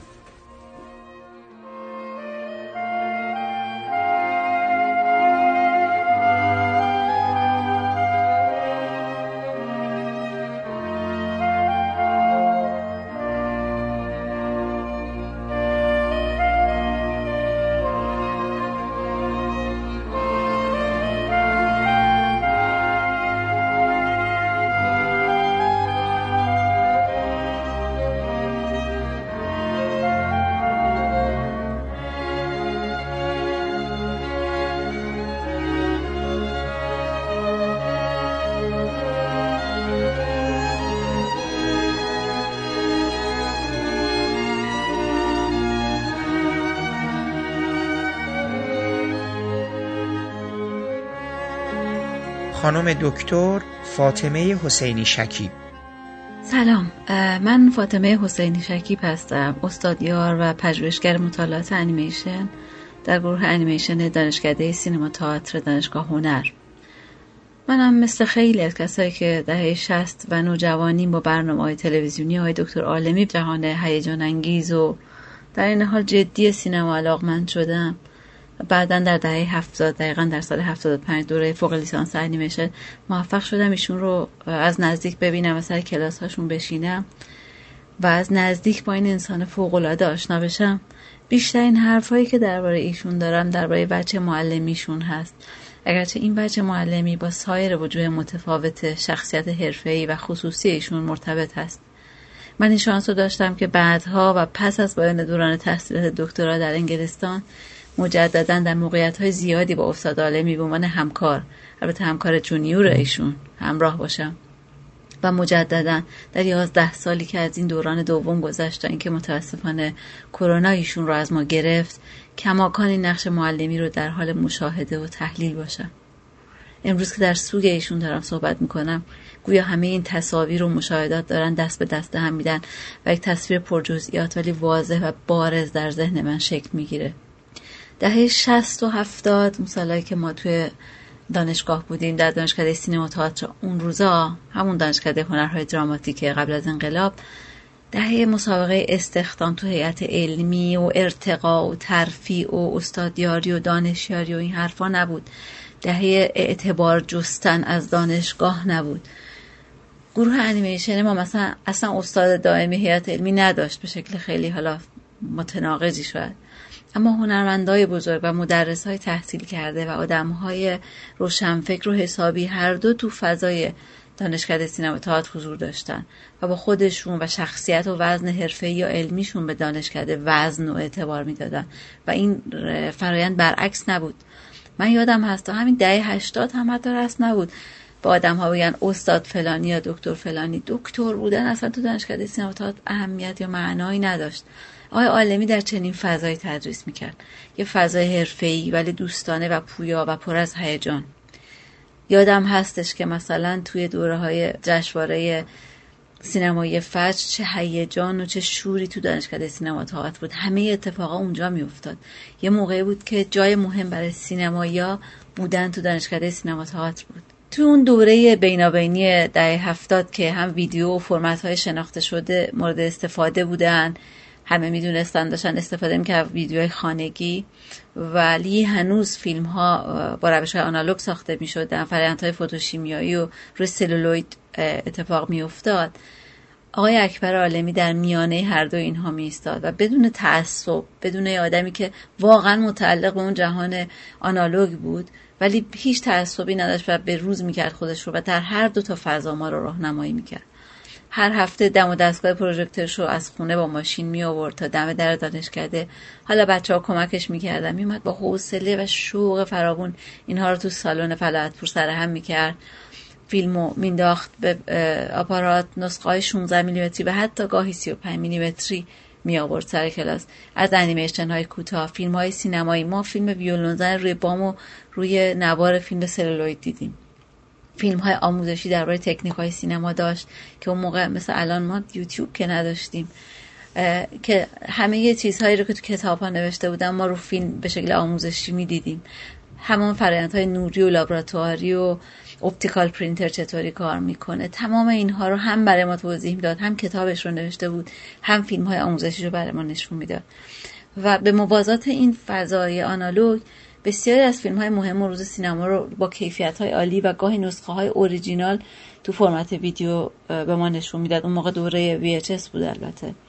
مثلا یکی از تاثیرگذارترین و آخرین فیلم هایی که ما رو منو شخصا تکون داد تو اون دوره و مدت ها به فکر فرو برد فیلم میتریکس بود. ما اینو این شانس رو داشتیم با نسخه بسیار عالی روی پرده بزرگ توی فلاحت پور اون سالها ببینیم. یعنی برای ما و برای همه فکر می‌کنم و هنوزم همین جوریه از توی تصویر دور که نگاه کنیم اکبر عالمی نماد و آیکون سینمای آنالوگ و او تمام اون چیزهایی که وابسته هستش به سینمای آنالوگ اون دوره بخصوص دوره حالا دوره اوج هالیوود سینمای فاخر و شامخ و پر افتخار ولی جدی ولی فان ولی هیجان انگیز و دوست داشتنی بود. یعنی نماد همه اینها بود. آیکون این حرفا بود. ولی ایشون هیچ وقت تو این نقطه متوقف نشد. من تا جایی که می‌دونم و یادم هست همیشه با تکنولوژی جدید سینما خودش رو به روز کرد و اتفاقا از بقیه جلوتر بود و معتقد بود که آدمای سینمایی باید بهترین تکنولوژی ها رو هم بلد باشن هم بخرن. بهترین تلویزیون ها تو خونشون باشه بهترین وسایل باشه. و از این نظر بسیار چیز برای یاد دادن به ما داشت. من سالها بعد حدود هفت سال ایران نبودم و در بازگشتم به ایران بعد از دوره دکترا و پیوستنم به گروه انیمیشن دانشکده سینما تئاتر متوجه شدم که آقای عالمی سال هاست دیگه اونجا تدریس نمی‌کنن و اصلا دیگه پاشون هم اونجا نمی‌ذارن. من نمی‌دونم چی شد. ولی خب دیدارهایی پیش اومد ما باز هم دیدیم با گشادگی مهربانی تحسین و احترام. منو پذیرفت. به من کسی که دانشجوی قدیمیش بودم و junior بودم و هیچی نبودم وقتی می‌رفتم. وقتی اومدم همواره تو این فضای پذیرش و احترام و حتی تحسین و تعریف بود. جوری که شما جاتو به من یک آدم حرفه‌ای و به من آدم آکادمیک تو جای جدید پیدا کنیم میون همکارهای senior و مهم. و این حسش حس بسیار بسیار آموزنده بود برای من. شوقی که از دیدار شما و از پیشرفت شما نشون می‌داد برعکس بسیاری. این تحسین این مهربانی و احترام و حس پذیرفته شدن رو که به من و سایر شاگردانش صادقانه منتقل می‌کرد. و تو این دوره دو تا highlight هست. اگرچه که هر بار همو دیدیم خاطره ها زیادن. highlight های این دوره دوم یکی دعوت من از ایشون هست و همایش مطالعات انیمیشن دانشکده خودمون. که ایشون ظاهرا پس از سالها مجددا پا در دانشکده سینما تئاتر گذاشتن. من تلاش کردم براشون ماشین بفرستم و هر کاری کردم اجازه ندادم و خودشون اومدن. متاسفانه که از همکارای حراست عمدن جلویشون رو گرفتن و بهشون بی احترامی کردن و ایشون کماکان با مهربانی و بخشندگی اومدن. تمام روز اونجا بودن چون سخنران اختتامیه بودن. همراهی کردن. روز خیلی عجیبی بود. خیلی اون روز بودن و ما نهار دادیم و خیلی جمع خوبی بود. ولی سخنرانی پایانیشون سخنرانی بسیار پرشور و هیجانی بود. جوری که جماعت خسته در انتهای یه روز طولانی حالا سخنرانی و مقاله و میزگرد رو دوباره به هیجان و شور آوردن و به قول انگلیسی ها انیمیت کردن دوباره این جمع رو. همکاری دومه من با ایشون که بازم برای من باعث افتخار هستش تو کمیته علمی یه همایش بین المللی بود. از توی مدرسه ملی سینما حدود سه سال پیش همین حدودا توی ماه آبان ماه که ما خب بخواد به بهانه اون چندین ماه هر هفته هم دیگر رو تو صبحانه های کاری می‌دیدیم. بسیار لذت بخش بود. بسیار دیدن ایشون و دوباره بازیافتن ایشون و صحبت های ایشون. مدام ما داشتیم از ایشون چیز یاد می‌گرفتیم.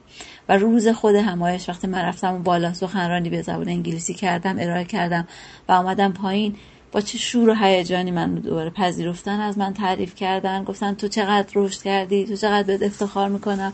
و بعدا رفتم دیدم تمام مدت حدود ده تا مسیج به زبان انگلیسی در تشویق من داشتن از اون پایین بر من میفرستادن.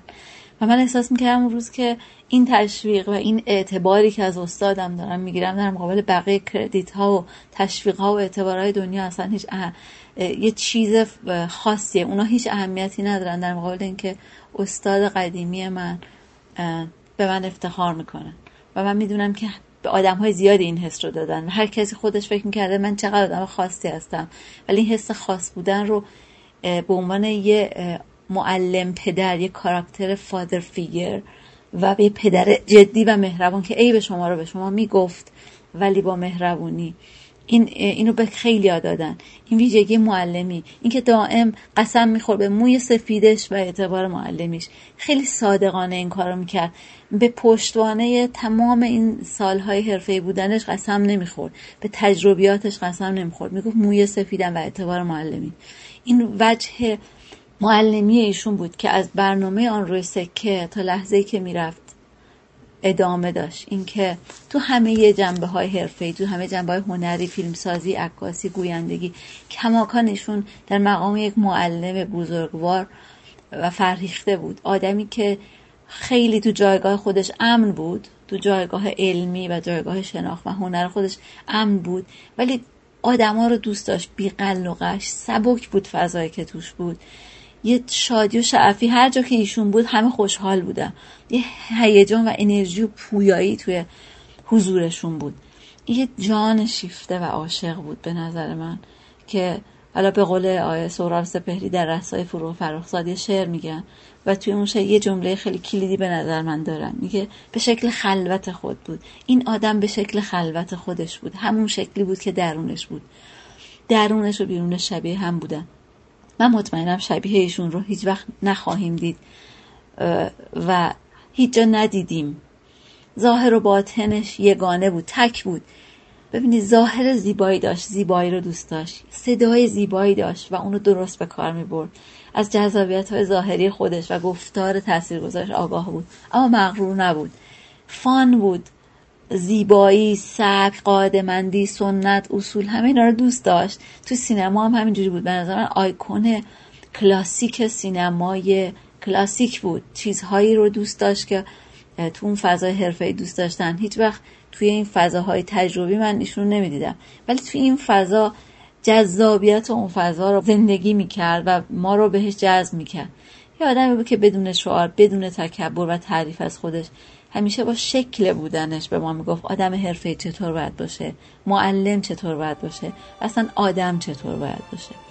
من افتخار می‌کنم و مطمئنم این یاد و خاطرهشون توی وجود همه ما مثل یک نقطه روشن ادامه پیدا می‌کنه تا لحظه ای که زنده ایم.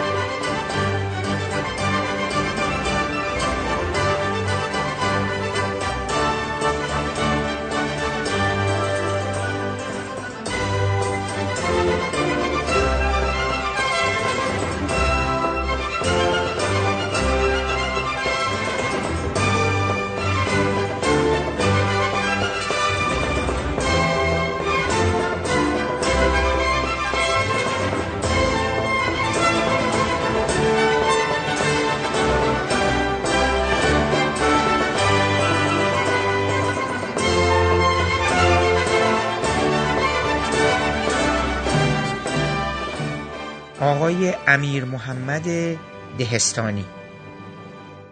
حقیقتش صحبت درباره استاد عالمی از یه جهت آسانه برای من ولی از جهت دیگه به خاطر فقدان ایشون بسیار بسیار سخت و اندوهباره. خب بنده از شاگردان ایشون بودم و خاطرات بسیار زیادی با ایشون داریم. اگر بخوام به شکل یه مقدار خلاصه تر در واقع صحبت کنم درباره ایشون باید اینطور بگم. ببینید استاد عالمی یک آدم یگانه و کاملا منحصر به فرد بودن و این اقراق نیست. مشابه ایشون وجود نداره و به گمان من وجود نخواهد داشت. آقای عالمی از خیلی جهات یگانه و یکه هستن. حالا هم بحث علمی ایشون هست هم بحث اخلاقی ایشون هست. هم توانایی ایشون در ارائه مطالب هست خیلی بحثای در واقع جنبه های مختلفی داره. یکی از دوستان تعبیر زیبایی به کار برد درباره ایشون که من دوست دارم اونو اینجا تکرار کنم. ایشون می‌گفتن که شناخت افراد و عموم مردم حتی متخصصا حتی دوستای نزدیک ایشون از استاد در واقع مثل شناخت ما از یک کوه یخه که نوک اون و قله اون در واقع بیرون از آب و ما اون رو می‌بینیم. خیلی ها گفتن استاد مستندسازه خیلی گفتن استاد مدرسه خیلی گفتن استاد مجریه و به اصطلاح کارشناس سینماست. اما حقیقت اینه که همه اینها نوک اون قله است. و کوه عظیم یخی در اون زیر وجود داره که این قله فقط یک بخش بسیار بسیار کوچکی از اون به حساب میاد. به عبارت دیگه یه تعبیر دیگه هم من دوست دارم به کار ببرم. استاد عظمتش در واقع بدون هیچ گونه اقراق من رو یاد اون داستان مولانا میندازه. داستانی که در واقع اون افراد می‌خواستند اون فیل عظیم رو در تاریکی بشناسند و هر کدوم به یکی از اعضا و جواره فیل دست می‌زدن و یه در واقع آشنایی مختصری داشتن و یه بعدی رو میشناختن. استاد عالمی واقعا یک شخصیت چند وجهیه یعنی من نمی‌تونم بگم که ماها آشناییم با تمام ابعاد وجودیشون. و به همین خاطر هم بود که در هر نشستی که شما با ایشون مینشستی حرفای جدیدی میشنیدی که علا رقم مثلا شاید سی سال چهل سال آشنایی این حرف کاملا جدید بود و قبلا نشنیده بودی و شگفت زده می شدی یه دفعه یه خاطره ای رو می‌کردن یک کاری کرده بودن که می‌گفتند یا یک سخنی به زبان می آوردن که کاملا شما حیرت زده می شدی که این کجا بود این همه سال چرا من این رو نشنیده بودم. ایشون ابعاد شخصیتیشون خیلی گسترده است. یعنی ما هر چی بگیم کم گفتیم. ایشون مترجم بودن معلف بودن عکاس بودن مستندساز فیلمساز در حیطه انیمیشن کار کرده بودن تیتراش ساخته بودن خیلی ابعاد زیادی. کار متخصص درجه یک لابراتوار و بحث سینمای آنالوگ بودن. مدیر سینمایی حتی بودن. مدیر سینمایی کشور بودن در یک زمانی. تهیه کننده بودن مدیر تولید بودن. حتی بازیگر بودند و در چند فیلم بازی کردند مجری بودن تهیه کننده برنامه تلویزیونی بودن کارشناس برنامه تلویزیونی بودن و مهمتر از همه اینها در واقع یک استاد مسلم و بدون چون و چرا در حیطه سینما بودن و همینطور انیمیشن. من دوست دارم در واقع ایشون رو به عنوان استوره و شاید ابر استاد یا سوپر در واقع تدریس سینما در ایران بدونم. جذابیت کلاس های ایشون به حدی بود که انگار شما دارید به تماشای یک فیلم سینمایی بسیار بسیار جذاب میرید.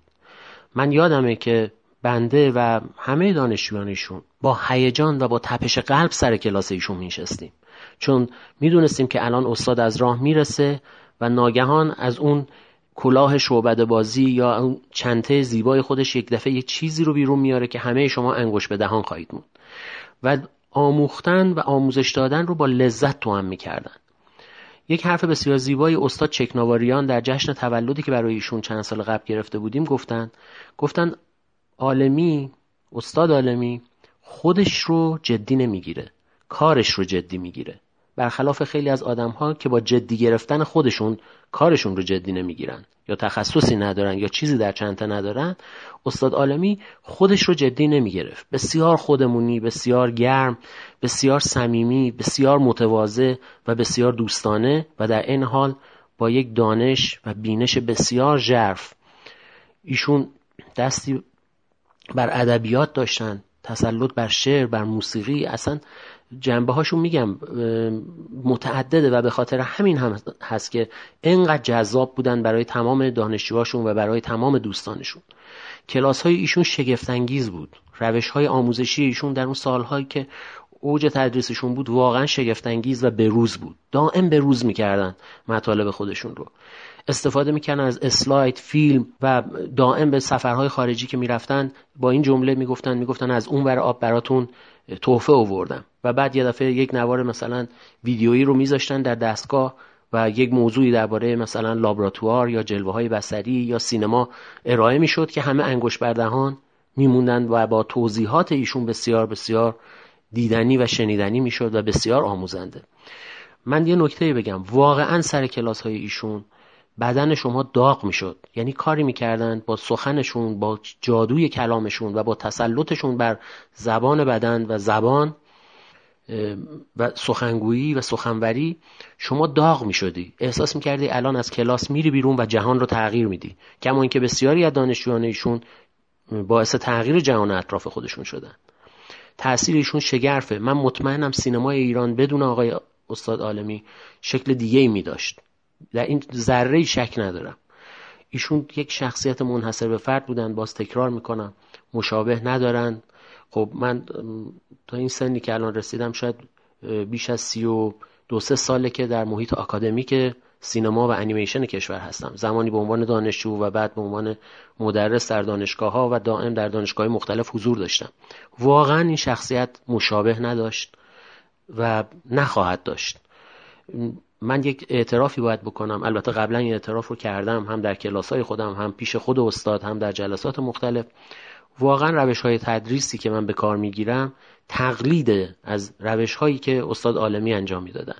به نوعی ما حالا کلمه لاتینه ولی کپیکت در واقع کلمه مناسبیه. ما سعی داریم می‌کنیم که کپی کنیم روش های ایشون رو. و همون روش هایی که حالا ما شاید یک دهم ایشون بتونیم ارائه بدیم می‌بینیم که بسیار می‌تونه تاثیرگذار باشه رو دانشجوهای ما و شیفته میشن. و اون لذتی که ما بردیم رو من فکر نکنم هیچ وقت دانشجویان سر کلاس های خود ما ببرن چون اصل و اوریژینال آقای عالمی بود. من واقعا نمی‌دونم فقدان ایشون رو ما چجوری باید در سینما ایران پر کنیم ولی کلام ایشون و تشویق های ایشون شگفت انگیز بود. یک نکته آخر هم من بگم که بیش از این طولانی نکنم و خسته کننده نشه بس ببینید من با افراد زیادی صحبت کردم به خصوص بعد از فوت ایشون هم خب پیام ها خاطرات اینها خیلی نقش شده. یه ویژگی بسیار جالبی ایشون داشت که من مثلا من نوعی هر کدوم از ماها احساس می‌کردیم که استاد عالمی منو به یه طرز ویژه‌ای دوست داره یا با من خیلی نزدیکه با من خیلی صمیمیه و با دیگران انقدر صمیمی نیست. ولی واقعیت اینه که وقتی با دیگران صحبت می‌کنی می‌بینی آقای عالمی با همه صمیمی بود. هر کسی فکر می‌کرد آقای عالمی با اون از همه صمیمی تره و این یک ویژگی شگفتانگیزه. این در کسی در واقع من این ویژگی رو ندیدم تا به حال واقعیت. در داستان ها و قصه ها و روایات تاریخی فقط دیدم که درباره پیامبر اسلام همچین چیزی گفته شده. که افراد هر کدومشون فکر می‌کردن که پیامبر با اونها از همه نزدیکتره. این ویژگی در واقع خاص آقای عالمی بود. من واقعا آمرزش علو درجات برای ایشون دارم. البته ایشون در علو درجات هستن در ملکوت اعلا سیر می‌کنن و هیچ وقت هیچ وقت هیچ وقت یاد ایشون و خاطره پررنگ ایشون از ذهن هر کسی که ایشون رو دیده باشه نزدیک و باهاشون برخورد داشته باشه پاک نخواهد شد. ما از استاد عالمی درس زندگی گرفتیم. فقط سینما یاد نگرفتیم. هنوز که هنوزه درس های زندگی که ایشون سر کلاساش به ما می‌داد در واقع آموزه هایی هست که ملکه ذهن ماست و ما دائم از اونها در به طور روزمره به شخص خودم رو میگم. می‌دونم دانشجویان دیگه شون هم همینطورن. استفاده می‌کنیم.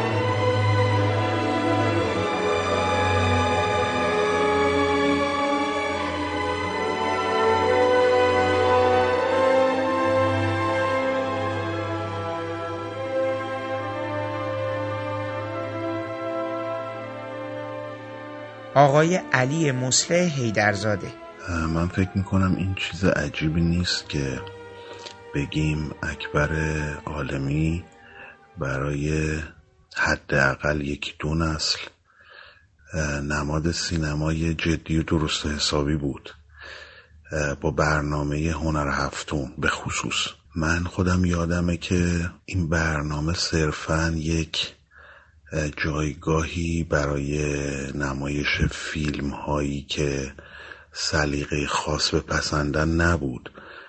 خاطرم اینه که وقتی این برنامه پخش می‌شد ما خونوادگی حتی گاهی در مهمونی در جمع فامیل میشستیم و برنامه رو نگاه می‌کردیم و همه حرفهای قبل که معرفی فیلم بود و بعد از فیلم که نقد و بررسی بود رو دنبال می‌کردن و این به نظرم چیزیه که الان اصلا غیر قابل تصور به نظر میاد. یه دلیلش این بود که خب اون موقع دسترسی به فیلم خیلی کم بود. سینماها فیلم خارجی پخش نمی‌کردن البته هنوز هم نمی‌کنن. ولی الان به هر حال در قالب دیویدی در قالب ماهواره از طریق دانلود هر نوع فیلمی در دسترسه اون موقع اینطور نبود. و به همین دلیل من که نوجوان بودم کنار بزرگترها میشه این فیلم ها رو تماشا می‌کردیم این برنامه رو دنبال می‌کردیم. و خیلی خاطره جمعیه یک جور خاطره جمعی دارم من از این برنامه و از اون فیلم ها مشخصا فیلم مرد سوم کارول رید رو یادمه که واقعا توی اون سن و سال من رو شگفت زده کرد.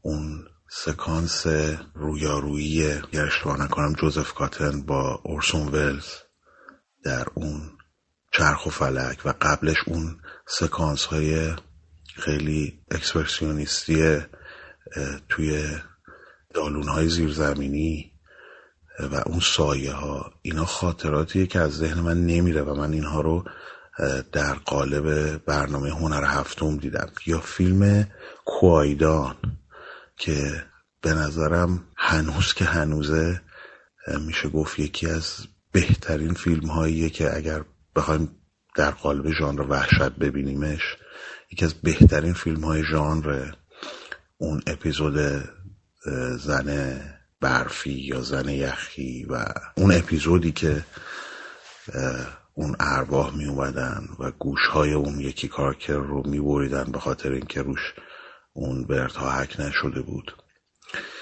اینا مثلا بعد از گذشت هولوش سی سال فریم ها و لحظه ها و سکانس هایی که به سختی از یاد میره و در ذهن من ثبت شده. و یکی از دلایل علاقه من به سینما شد بیرو درواسی. برای همین میگم که اکبر عالمی با این برنامه سینمای درست حسابی رو جا انداخت برای خیلی از ایرانی ها به هر حال در قاب تلویزیون و در قالب تلویزیون که اون موقع از معدود جایگاه هایی بود که می‌شد اینجور فیلم ها رو دید پخش می‌شد و تلویزیون اون موقع خیلی جایگاه مهمی داشت به دلیل فضای حاکم بر جامعه به دلیل نبود پلتفرم های دیگه. هنوز ویدیو تا جایی که یادم انقدر متداول نشده بود. یا اگر بود فیلم ها فیلم های VHSی که در دسترس بود و اون موقع باید اجاره می‌کردن مردم. فیلم های تجاری بود یا فیلم, فیلم های فارسی بود. این نوع سینما و این نوع فیلم واقعا در دسترس عموم نبود. و اینها رو به نظرم جا انداخت و از گرایش های مختلف از ژانرهای مختلف از سبک های مختلف فیلم پخش می‌کرد. حالا با بزاعتی که وجود داشت با وجود سانسور جدی که همیشه در تلویزیون حاکم بود سعی می‌کرد فیلم هایی رو انتخاب کنه و به نمایش بگذاره که ارزش دیدن داشتن. و بعد اینکه نقد رو در واقع مقابل چشم مخاطب گسترده ای گذاشت و نقد فیلم رو به نظرم از حالت نخبه گرایانه به فضای عمومی آورد. اینکه تک تک این فیلم ها با حضور یک چهره که گاهی لزوما منتقد نبودن از جمله همون فیلم مرد سوم که مرحوم خسرو سینایی اومده بود و خیلی هم بیرحمانه فیلم رو نقد کرد. این فیلم, فیلم ها رو این شکلی بررسی می‌کرد و خب اون پرنسیبش و اون آدابی که به عنوان مجری داشت اینها از خاطر نمیره. یعنی اگر ما بخوایم فقط هنر هفتم رو در نظر بگیریم و سایر کارها و خدمات اکبر عالمی رو بذاریم کنار در قالب استاد دانشگاه در قالب کارشناس در قالب داور در قالب چهره رسانه‌ای. به نظرم فقط همین هنر هفتم به تنهایی کافی بود و کافی هست که یک آدم یک چهره فرهنگی در یاد ما بمونه.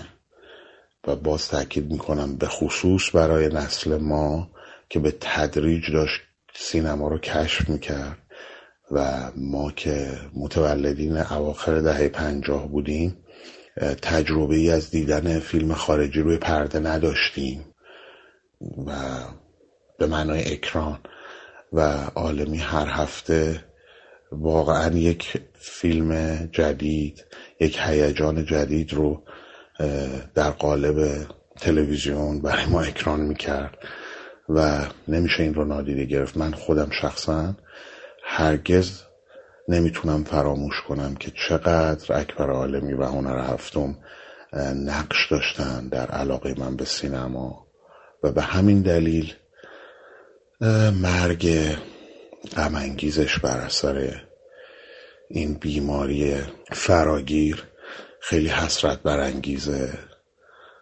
و نمی‌دونم چطور بگم.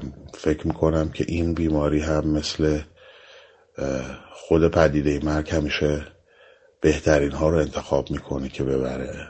و اکبر عالمی واقعا حیف بود. حداقل فکر می‌کنم ده سال دیگه می‌تونست باشه و از سینما بگه و از جدیت در سینما بگه. و یادمون بیاره که سینما علاوه بر سرگرمی که خیلی بچه مهمیه می‌تواند چیزهای دیگری هم باشد. امیدوارم که روحش در آرامش باشه و هر جایی که هست جاش خوب باشه.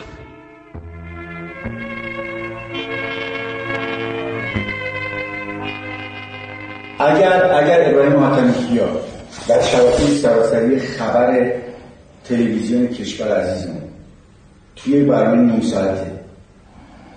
روی امواج تلویزیون. این عبارت رو پرتاب نکرده بود من هرگز دهنم باز نمی‌کردم. ولی در اونجا گفت که من از کلاس های عالمی تحصیل کم بیش همین حرف رو کمال تبریزی در مصاحبه با مجله فیلم گفت.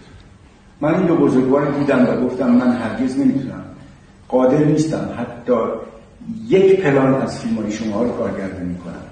شما یه روزی الفبای سینما رو مثل روزی که در دوره ابتدایی الف ب پ یاد می‌گرفتین و تو کلاس من یاد گرفتین. حالا چرا اینقدر من بزرگ می‌کنین؟ من شایسته این همه لطف شما نیستم. ابراهیم آتمی که به من گفت که شما یه آتیشی تو دل ما. روشن این مزدی بود که من گرفتم.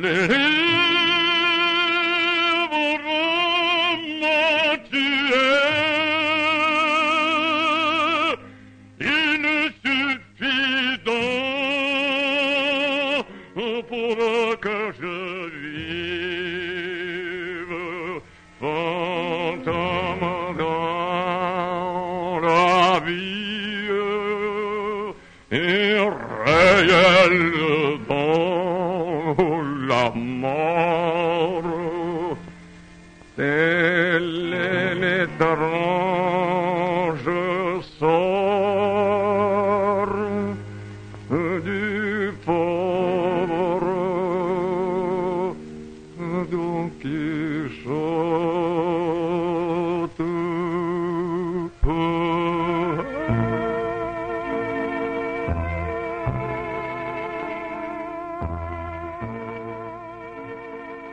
آقای امیر تیمور سرایی مقدم. جناب سرایی مقدم خیلی ممنون که دعوت ما رو قبول کردیم برای این برنامه. من اول از همه در گذشته آقای عالمی رو به شما تسلیت میگم و فکر می‌کنم شما در چند سال گذشته توی برخی از پروژه ها کارای ایشون و مواردی که نیاز داشتن کمک و همراه همدمشون بودین. به حال یه فرصتی هست. من یه مدار از زاویه دید شما نزدیک بشم با آقای دکتر عالمی. ببینم اصلا شما چه جوری با آقای عالمی آشنا شدین. شما فکر کنم یه نسبت دور خانوادگی هم با ایشون دارین. درسته؟ بله من خودم که خودم پسر آقای دکتر عالمی می‌دونم. ولی در اصل آقای دکتر شوهر خاله من هستن. ولی خب همه فکر می‌کنن که آقای دکتر چون معرفی کرده با اون بچه خواهرش هم فکر کنم آقای دکتر دایی من. ولی من آقای دکتر مثل پدر خودم می‌دونم. بله. برحال این چند سال گذشته فکر می‌کنم که شما به صورت دائمی در کنار ایشون بودید دفترشون بودید و فکر کنم حتی تو این پروژه آخرم دستیارشون بودید برای این چیزی که حالا ایشالا در ادامه گفتگو برای ما توضیح میدین که اتفاقا دقیقا چه شد این ماجرای مستند آخر چه بود و چقدر به بیماریشون ربط داره یا نه.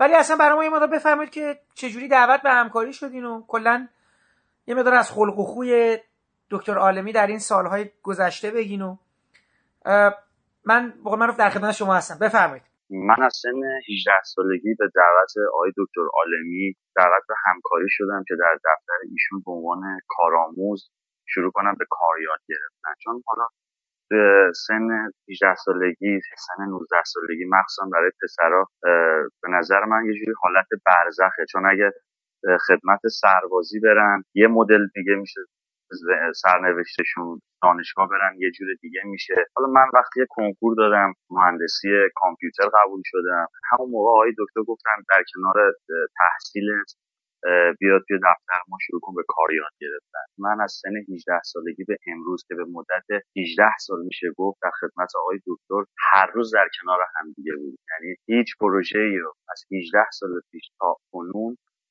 من بدون دکتر انجام ندادم و تمام پروژه ها رو با هم بود. پروژه که آقای دکتر عالمی در دست داشتن. بیشتر پروژه های آقای دکتر در رابطه با مستندسازی درباره صنعت نفت گاز و پتروشیمی بود. که من به عنوان حالا دستیار ایشون و این آخر سریا کلا آقای دکتر به واسطه اطمینانی که به من کرده بود کالا کارگردانی بعضی از کاراشون هم سپرده بودم به من. میشه گفتش که من از 18 سالگی اول به عنوان دستیار خود آقای دکتر یه جوری توی رشد من تاثیر داشتن که امروزا گفتن که از عکاسی شروع کن کارتو. یه دوربین عکاسی برای من خریدن در اختیار من قرار دادن و من با تیم ایشون وقتی که به سفر می‌رفتم به عنوان حالا دستگرمی یا چه گفت موقع نخودی توی تیم آقای دکتر بودم و شروع می‌کردم واسه خودم یه سری عکسایی گرفتن. اولین باری که چند تا عکس گرفتم و شفا آقای دکتر همیشه به خاطر اون وسواس کاری که داشتن عکس رو چک می‌کردن. عکسای منم دیدن و گفتن که تو واقعا عکاس خوبی هستی و از این به بعد یک دوربین مخصوص در اختیار تو قرار میدم که شروع کنی به صورت جدی عکاسی کردن. و یه دوربین برای من گرفتن و, من شروع کردم عکاسی کردن تا یه مدت و بعد حالا به واسطه اون ذوقی که تو اون دوران بود من چند تا جشنواره عکسمو فرستادم برنده شدم توی جشنواره‌های عکاسی. بعد دکتر گفتش که به نظر من تو عکاسی خوبه بیا حالا به سمت فیلم برداری. یعنی می‌خوام بگم اون سلسله مراتبی که دکتر برای من پیش بینی کرده بود و من همونجوری رفتم. یه سپاهی به من دادن و من شروع کردم فیلم برداری کردن و تا یه چند سالی هم هم عکاسی می‌کردم هم فیلم برداری. آقای دکتر گفت خب الان فیلم بردار خوبی هستی الان بیا شروع کن به تدوین کردن. چون یه کسی که می‌خواد فیلم سازی بکنه پایش عکاسیه با عکاسی شروع کرده و فیلم برداری تدوینم باید حتما بلد باشه. که یه مدت من با فیلمایی که می‌گرفتم با همون دوربین شروع می‌کردم به طور آماتور تدوین کردن و تا به جایی رسید که معروف ترین فیلم آقای دکتر که فیلم شش زبانه بود به زبان انگلیسی، اسپانیایی، فرانسه، فارسی و آلمانی تدوین اون کار سپردم به من که یه کار خیلی سختی بود و تقریبا شیش ماه طول کشید اون تدوین کار و ما شیش تا زبون رو آماده کردیم و دادیم به کارفرما. اون اولین تدوین جدی من که بعد از آن هم من یواش یواش تمام تدوینایی که دیگه میومد وارد دفتر می‌شد یا یه کار مستند آقای دکتر انجام می‌دادن و تدوین کاراشون رو من انجام می‌دادم. فرمودن که خب تو حالا عکاسی و تدوین و برداری و یاد گرفتی کارگردانی هم داری می‌کنی. یه روز پاشو بیا دفتر کارت دارم می‌خوام به یه چیزی بگم. من یه خود استرس افتاد تو جونم که آقای دکتر چیکار دارم؟ آقای دکتر نشستن خیلی استادانه و پدرانه با من صحبت کرد گفتش که از نظر من تو یه یه مستندساز شدی تو زمینه صنعت و می‌تونی کارگردانی مستند بکنی. از نظر من 20 حالا وقتی که بری کار کردن با بازیگر یعنی بری دنبال کار سینمایی و داستانی برو شروع کن از اون مرحله از اون برم عقب نیفت که من همین امسال یعنی سال 98 اولین سریالم که با بازیگر حرفه‌ای کار کردم. از شبکه یک صدا و سیمای ایران پخش میشه به زودی. و اینم که من دارم از آقای دکتر دارم که منو یه جورایی قول دادن که بتونم به کارگردانی تلویزیون و حالا قرار بود که یه فیلم سینمایی هم کار بکنم. واسه بنیاد سینمایی فارابی که آقای دکترم تهیه کننده من باشن. تقریبا یک دو هفته قبل از که آقای دکتر مریض بشن ما رفتیم صحبتاش هم کردیم بلوش سی درصد موافقت دارم گرفتیم که من اولین سینمایی و سینماییمو کار کنم که دیگه این اتفاق بد افتاد و من نمی‌دونم تکلیف اون میشه. ولی در کل می‌خوام بگم که واقعا من از سن سالگی زمانی که شخصیت یه جوان ساخته میشه زیر نظر آقای دکتر رشد کردم و با تمام دیسیپلین خاصی که آقای دکتر داشتن و من قد کشیدن و حالا در خدمت شما هست بله همین دیسیپلینه که میگی. یه مقدار میگید می‌خوام ببینم که چقدر سختگیری برای شما می‌کردن. کلا چه چیزایی رو هی تذکر میدن؟ چون فکر می‌کنم آقای دکتر آدمی نبود که اتفاقا سری راضی بشه. و البته فکر کنم راضی نبودن و عدم رضایتش رو هم مستقیم تو صورت شما پرتاب نمی‌کنه. یه جور خاصیه لمی داشت یه سیاست ورزی جالبی داشت. من دوستم یه مقدار از این رابطه خودتون با ایشون بگین. چون برای از سن خیلی کمی با ایشون بودید از کاملا از نوجوانی تا جوانی و دیگه یواش یواش رفتارای ایشون دستتون اومده بود. یه مقدار از این زاویه برای ما میگید. دقیقا چشم حتما. دیسیپلین آقای دکتر واقعا من چون حالا سربازی نرفتم معاف شدم از سربازی ولی یه جوری زیر دست آقای دکتر بزرگ شدم که از ده بار سربازی رفتم برای من بهتر بود. اون وسواسی که آقای دکتر توی کار داشت ما اکثر پروازهایی که داشتیم با آقای دکتر خب جوونا دوست دارن تو اون سن تا لنگ زور بخوام حداقل تا ده یازده بخوام ولی من یه جورایی عین سربازی هر روز تایمایی که باید می‌رفتیم سفر برای کار. ساعت چهار صبح پنج صبح من بیدار می‌شدم می‌رفتم در خونه آقای دکتر با همدیگه آماده می‌شدیم. تیمم میومد از اون وقت فرودگاه و ما همگی می‌رفتیم فرودگاه. یعنی می‌خوام بگم من این حالا سهرخیزی رو که دارم به واسطه کار کردن با آقای دکتر اصلا با اینکه سربازی نرفتم ولی اون دیسیپلین خاصی که آقای دکتر به ما هدیه داد و ما الان داریم انجام میدیم. یعنی واقعا یه جوری عادت شده برای من که بتونم صبح زود بلند شم و تا آخر شب ممکنه بعضی وقتا تا دو سه روز پشت سرم اصلا نخوابیم و کار کنیم. و این یکی از خصوصیات آقای دکتر بود که وقتی تعهد می‌داد برای کاری تا کاره رو به نحو احسن انجام نمی‌داد و تحویل کارفرما نمی‌داد خیالشون راحت نبود. و ما هم تقریبا با همین سیستم بزرگ شدیم. یعنی همون تعهدی که آقای دکتر نسبت به کار داره این تعهد تو خونه ما هم رفته. یعنی ما هم وقتی که به یکی میگیم که شروع می‌کنیم به کار کردن باید عین همون سیستم آقای دکتر صبح زود بلند شیم. حتی ممکنه باورتون نشه ناهار اونو پنج دقیقه ای بخوریم. نمی‌دونم اصلا هیچ تفریحی نداشته باشیم. کار که تموم شد تحویل دادیم خیالمون راحت شد به قول آقای دکتر. حالا یه هفته برو واسه خودت استراحت کن. این از این و حالا در رابطه با اون حالا رفتاری که آقای دکتر داشت بدترین چیزی که دکتر داشت موقع تنبیه کردن این بود که اصلا محل نمیذاشت.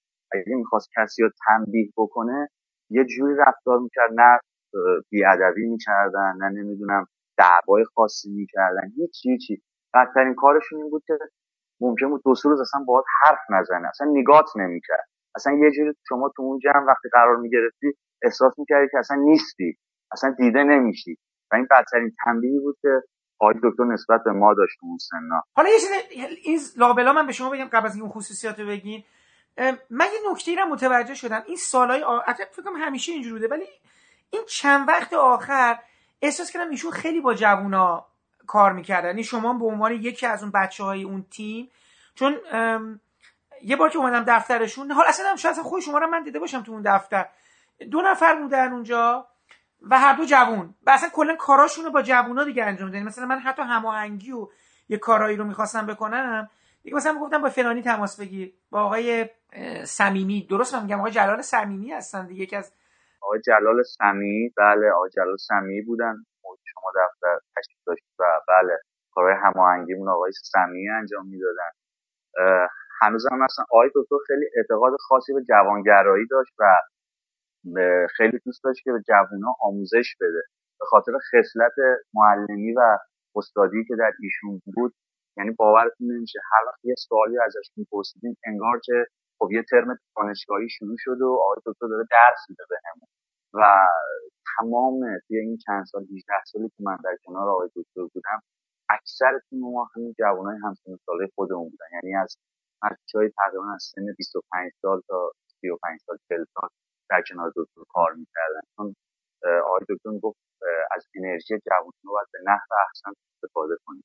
به خاطر همین بود که کلا به جوانگرایی اعتقاد خاصی داشت. آره حسابی دور با جوونا در حقیقت پر بود و فکر می‌کنم اصلا یه اعتقاد عجیبی هم فکر می‌کنم به نوگرایی داشت. یعنی خیلی از دوست داشتن که چیزهای جدید کارهای جدید تکنولوژی جدید نرم افزارهای جدید سخت افزار. خیلی از این جهت حالا من با پسرشون داشتم صحبت می‌کردم اصلا این علاقهشون به مسئله جلوه های ویژه من فکر می‌کنم که خیلی نکتش این بود که براشون انگار یه جور جهان نوعی رو خلق می‌کرد. و اتفاقا از این جهت می‌دیدم که خیلی براشون جذابه.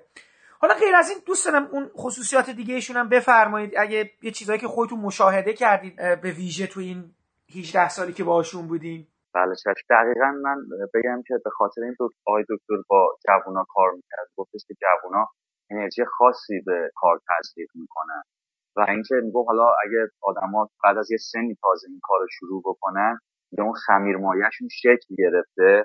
و دیگه نمیشه چیز زیادی رو بهشون آموزش داد. ولی جوونی که میوردن سر کار خود آقای دکتر به اون صورت که دوست داشت اون خمیر مایه رو شکل می‌داد و در کنارش اون جوونی هم که با آقای دکتر کار می‌کرد اون خلاقیت خودش رو می‌تونست نمایش بده. یعنی می‌تونست خیلی قشنگ خلاقیت رو وارد کار بکنه و دکتر اون خلاقیت کارش نشون بده به همه.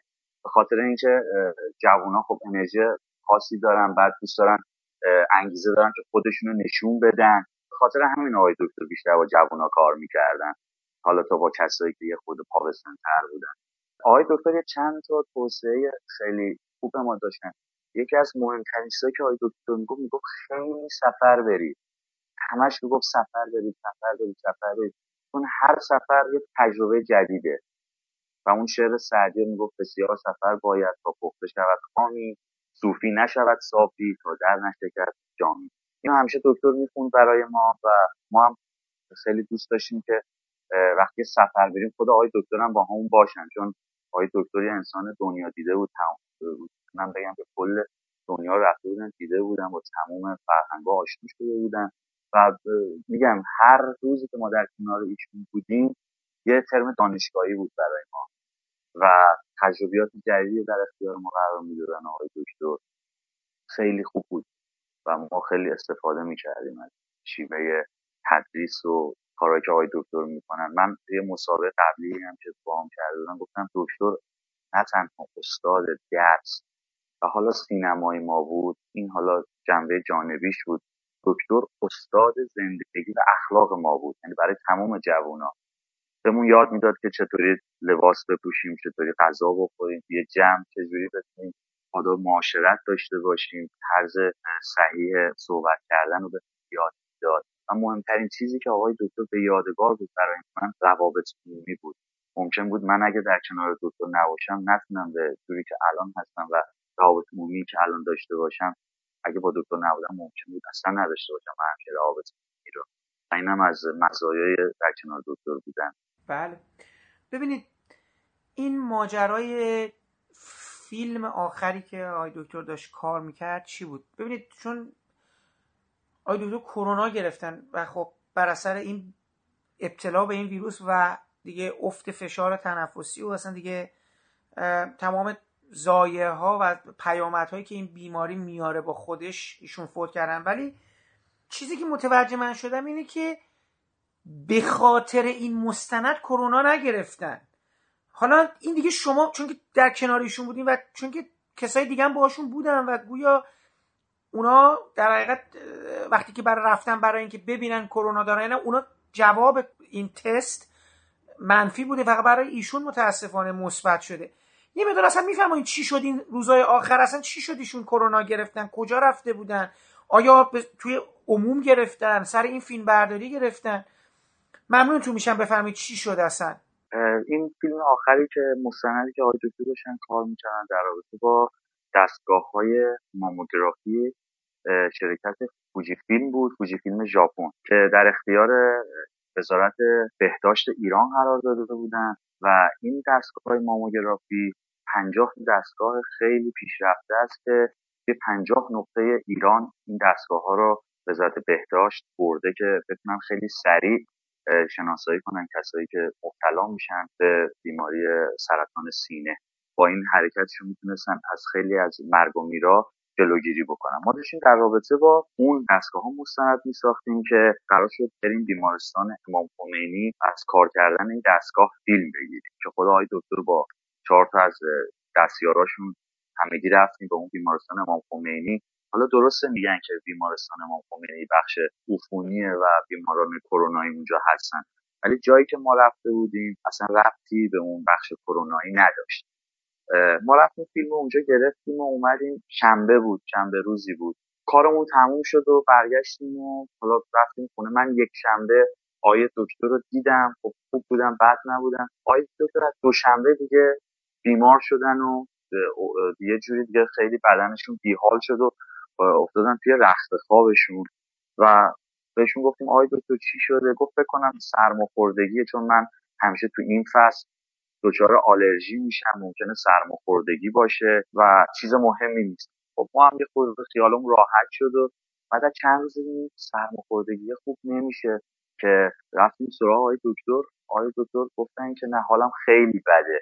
و دوشنبه هفته بعدش یعنی دقیقا یک هفته آقای دکتر این بیماری رو داشتن و خودشون فکر می‌کردن که سرماخوردگیه که ما بردیمشون بیمارستان آراد آقای دکتر رو که اونجا سی تی اسکن از سینهشون گرفتن و گفتن ریه چپشون 80 درصد دچار شده و باید ایشون بخوابن. این خبری که ما شنیدیم من به تمام بچه های تیم گفتم که همه بچه ها رفتن تست بدن تست کرونا بدن ببینن آیا ما هم دچار این بیماری شدیم یا نه.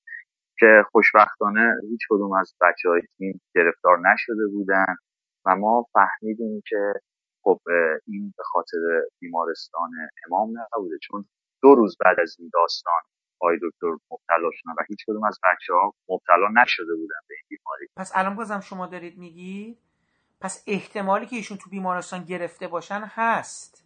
می‌دونم شما همیشه یعنی همه با هم کنار هم بودین و اینا. ولی با این حساب یعنی توی پروسه فیلم برداری متوجه شدید ایشون گرفتن.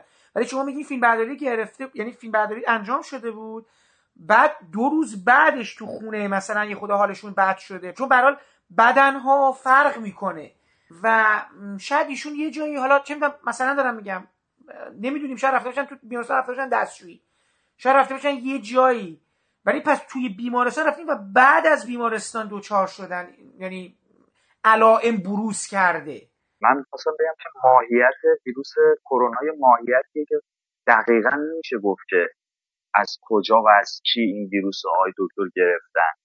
چون که بعدا فهمیدیم که دو هفته قبل از اینکه این اتفاق برای آقای دکتر بیفته آقای دکتر یه دفاع پایان نامه تو دانشگاه داشتن به صورت حضوری و یه کلاس درس داشتن. دقیقا ما حساب کردیم دیدیم دقیقا دوازده سیزده روز قبل از اینکه اولین علامت آقای دکتر داشته باشن ایشون توی دانشگاه تدریس می‌کردن. مگه دانشگاه بحثه نشده آقای سرای مقدم چطوره مگه نمی‌دونم چه دانشگاه رو گفتن مجازی ولی من نمی‌دونم چطوری حالا آقای دکتر رو براشون جلسه حضوری گذاشته بودن که بسیار اشتباه بود کاری که دانشگاه کرده بود. و احتمال اینکه آقای دکتر از دانشگاه گرفتن بیشتر از بیمارستان بود. چون من شنیدم که بروز علائم از پنج روز تا دو هفته ممکنه شکل بگیره. ولی ما امروز که شنبه بود رفتیم بیمارستان و تا آخر روز شنبه ما خوب بودیم و یک شنبه من آقای دکتر هم دیدم خونهشون خوب بود. آقای دکتر از دوشنبه این اتفاق براشون افتاد.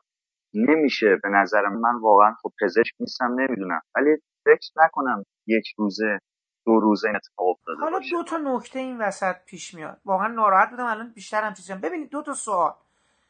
توی این شرایط اساسا رفتن بیمارستان ضرورتی داشت به نظر شما؟ یعنی این مستنده باید تموم می‌شد؟ یعنی قراردادی داشتین؟ باید سر وقتی نمی‌شد صبر کرد یه مقدار چون دوباره این ماجرا اوج گرفته بود توی ایران. ما قرارداد که داشتیم با شرکت تهران فوکا که نماینده رسمی شرکت فوجی فیلمه توی ژاپن ما قرارداد داشتیم با این شرکت و چند بار چند بار یعنی چند هفته این قرار کنسل می‌شد از طرف خود شرکت. و می‌گفتن که حالا به خاطر کرونا خود دکترای بیمارستان امام خمینی می‌گفتن که نیاین واسه فیلم برداری حالا اون پنج مهر که قرار رو گذاشتن و ما رفتیم یک گفتن که پروتکل رو رعایت بکنید. فقط یه دوتا در حد یک ساعت دوتا فیلم برداری از دوتا از دستگاه های اونجا و یک مصاحبه با خانم دکتری که مسئول اونجا بود داشتیم و رفتیم و دوتا هم ماسک زدیم. هم, هم من هم بچه های تیم هم آقای دکتر. دوتا ماسک زدیم رفتیم گرفتیم و در حد مثلا یک ساعت و نیم دو ساعت هم بیشتر نبودیم و اومدیم. میگم ماهیت ویروس کرونا واقعا مشخص نیست. من میگم ممکن اصلا از توی آسانسور خونه بگیره یا نمی‌دونم از دستگیره در بگیرن یا هر اتفاقی ممکنه بیفته. نه درست این مثلا کلا دارم میگم آقای دکتر با توجه به سنشون خب؟ و خب من دیده بودم این اواخر خب یه خلا یه ذره مثلا اضافه وزن داشته مثلا یه ذره. به خاطر این چیزا و اینا اصلا خونه نباید بیرون میمونه و برای من یعنی الان عجیبتر شد این قصه. من یه چیزی نوشته بودم توی متنی که نوشته بودم برای فوت آقای دکتر. نوشتم که یه کاری که کردن میگم بعد از فوت آقای سینایی و اینا خب خیلی به نظرم به لحاظ روحی خیلی ضربه دیده بودن. اصلا این کار در مقام تمثیل خیلی شبیه کار انتحاری بود. یعنی به این معنا که اصلا خب خونه میموندن. یعنی می‌دادن کارو شما بریم بگیریم. مگه مگه نمیگین 18 سال دیگه دیگه به شما اعتماد کرده بود و داشتن می‌گفتن که فلان برو دیگه یعنی همتون به شاگردایشون بودین. می‌رفتین راشا رو می‌گرفتیم میمدیم به ایشون نشون می‌دادیم تو دفتر نهایتا با اون فاصله اجتماعی و اینا. من دارم فکر کنم که اصلا چرا رفتن؟ یک. دو شما میگید که دوشنبه ایشون علائم نشون داده شده. تا یه هفته تو خونه موندن. یعنی اگر روز اول که میگی من سرما خوردم بعد بگید آقا کروناست برید. چون خواهرشون هم دکتر بودن دیگه دکتر هستن دیگه. آقا می‌رفتید یه راست برای تست و اینا. یعنی دیگه یک هفته به تعویق انداخته شده این ماجرا. نمی‌دونم الان خیلی بیشتر ناراحت شدم. یعنی الان فکر کنم جلوی می‌شد گرفته بشه. نمی‌دونم نظر شما چیه. دقیقا شما درست میفرمایید و ما این حسرت رو می‌خوریم که چرا چرا یک هفته آقای دکتر با این حالتهایی که داشتن و ما اصراری که می‌کردیم به آقای دکتر که آقای دکتر مطمئنی که کرونا نیست ما بیایم دنبالتون ببریم. آقای دکتر می‌گفتن که نه من حالم خوب میشه. من هر روز که زنگ می‌زدم یا پیام می‌دادم با آقای دکتر می‌گفت نه من امروز حالم خوبه. و اصراری داشتن که خودشون این کرونا نیست و من سرما خوردم. و اون روز یک شنبه که من رفتم خونهشون یعنی دوشنبهش که تو بیمارستان من ایشونو دیدم یک شنبهش که رفتم خونهشون دیدم که یه تب بسیار شدیدی کردن. و من به آقای دکتر گفتم آقای دکتر این سرماخوردگی نیست شما بدنتون یه تب داره میسوزه بیم بریم دکتر بریم حداقل یه درمونگای هم نزدیک نشونتون بدیم اینا که قرار شد حالا شبش یکی از این دکترهایی که حالا قبلا می‌رفتن خونهشون شب یه پزشکی بیاد ببینتشون که ببینیم چیه. چون اون شب هم اون پزشک نیومد و فردا صبح ما آقای دکتر رو با آمبولانس بردیمشون بیمارستان. در رابطه با اون داستانی هم که شما فرمودین که چرا خود آقای دکتر اومدن بیمارستان. ما با آقای دکتر هم گفتیم آقای دکتر اگه نیازی نیست شما تشریف بیارید. شما نیان خطرناکه. خب بیمارستان شما هم پا به نستید حالا آقای دکتر به خاطر اون انرژی که داشت یا شاید به خاطر اینکه هفته ها تو خونه نشسته بود و دور از کار بود. آقای دکتر به قول خودش ورکالیک بود یعنی خیلی به کار علاقه داشت. و اگه کار یکی از شخصیت های آقای دکتر این بود که عاشق کارش بود. و اگه یه مدت کار نمی‌کرد فکر می‌کرد که عقب افتادیم. یعنی میگفتش که ما الان یک هفته سر من بهش می‌گفتم آقا الان کاری نیست. الان سلامتی واجبه. نه من خیلی از بچه‌های دیگه. می‌گفتن سلامتی واجب تره شما لطفا خونه بمونید. ولی خب دکتر عاشق کارش بود. من فهمیدم تو این مدت غیر از دانشگاه که رفتن نمی‌دونم جشنواره نشان رفته بودن جشنواره عکاسی نمی‌دونم فرهنگستان زبان رفته بودن. چند جای دیگه هم رفته بودن قبل از اینکه این اتفاق بیفته. و ما در جریان نبودیم. و این به خاطر این بود که آقای دکتر خیلی خیلی مشتاق به کار بود. میگم من ناخواست من اون واژه که به کار برده بودم انتحاری خب نه دیگه عملا یعنی واقعا اینجوری شد. یعنی من مثلا فکر نمی‌کردم اینجوری بوده. حالا الان خیلی ناراحت بودم. الان خیلی ناراحت و خیلی عصبانی ام یعنی از دست آقای آره ما هم واقعا ناراحت خیلی ناراحتم دیگه. می‌دونی الان نمی‌فهمم. مثلا خدا بیامرزتشون و خیلی ممنونم واقعا. خیلی ناراحت شدم آیه سر قدم واقعا خیلی من نمی‌دونستم این اتفاق اینجوری افتاده. فکرش هم نمی‌کردم واقعا اینجوری بوده. حیف واقعا حیف شد. واقعا حیف شد. میگم شاید دیگه نمی‌خواست باشه. میگم من بعد از صحبت با ایشون در مورد آقای سینایی احساس کردم خیلی ضربه خوردن اصلا باور نمی‌کردم من یه چیزی بگم. اصلا آقای دکتر خیلی علاقه خاصی به آقای سینایی داشت آقای سینایی هر موقع خواستم بزرگ داشتی برای ایشون بگیرن و مراسم در آقای سینایی بگیرن اولین نفری که زنگ می‌زد خود آقای سینایی که بیاد صحبت بکن در رابطه با من آقای دکتر عالمی و خیلی ارتباط صمیمی با هم داشتن و مرگ آقای سینایی یه ضربه بدی با آقای دکتر زدن نظر روحی.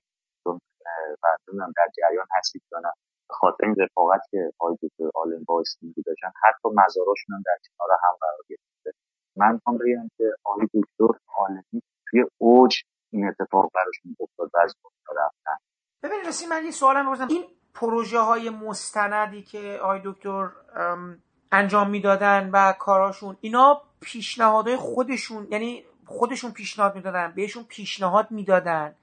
یک ارگانی بود که از ایشون می‌خواست. اینم برای ما میفرما که دقیقا این کارهای این پروژه های صنعتی مستندهای صنعتی که این سالها خیلی دنبالش بودن یا از شما به عنوان یعنی از شما می‌خواستن که مثلا انجام بدیم بخشایشون اینا رو اینا چجوری بود؟ یعنی اینا یعنی از کجا اینا میومد این پروژه ها این پروژه به واسطه این سابقه 20 ساله که آقای دکتر تو زمینه مستندسازی داشتن و حالا سرشناس بودن در زمینه فیلمسازی تبلیغاتی و صنعتی بیشتر مشتریایی که داشتیم خودشون می اومدن سمت یعنی سفارش کار به همون می‌شد و ما دنبال کسی نمی‌رفتیم. مگر اینکه مستند چیزی بخوایم برای دل خودمون ولی اکثر کارهایی که ما داشتیم مستندایی بود که به همون پیشنهاد می‌شد از ارگانهای حالا پتروشیمیا یا شرکت نفت یا شرکت گاز قرارداد میبستن با همون و ما اون فیلم ها رو براشون کار می‌کردیم. خاطر این چیزی هست که بگید برای انتخاب؟ من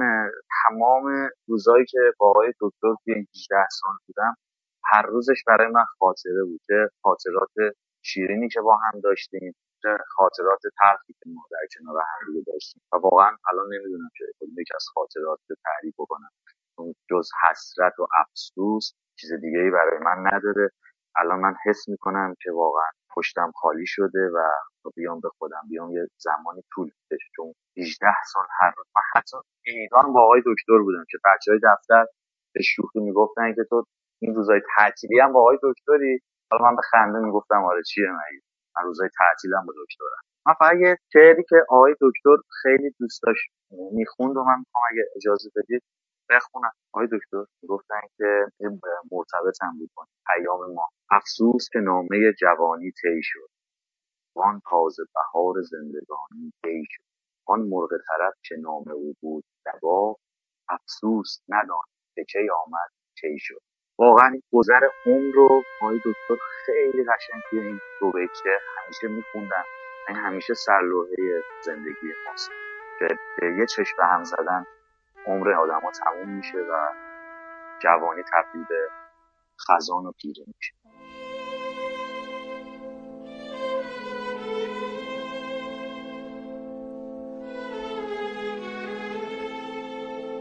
همه اون چیزایی که خدا بهت داده یکی یکی ازت می‌گیره.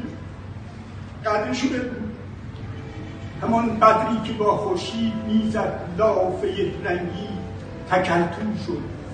جوان شد. مثل من شد. بدتر از من شد. حد اکثر من می‌تونم هفت سال دیگه جیک جیک بکنم. متوجه شدی؟ ولی قله هایی رو که تصمیم داشتم تمام اون قله ها رو فتح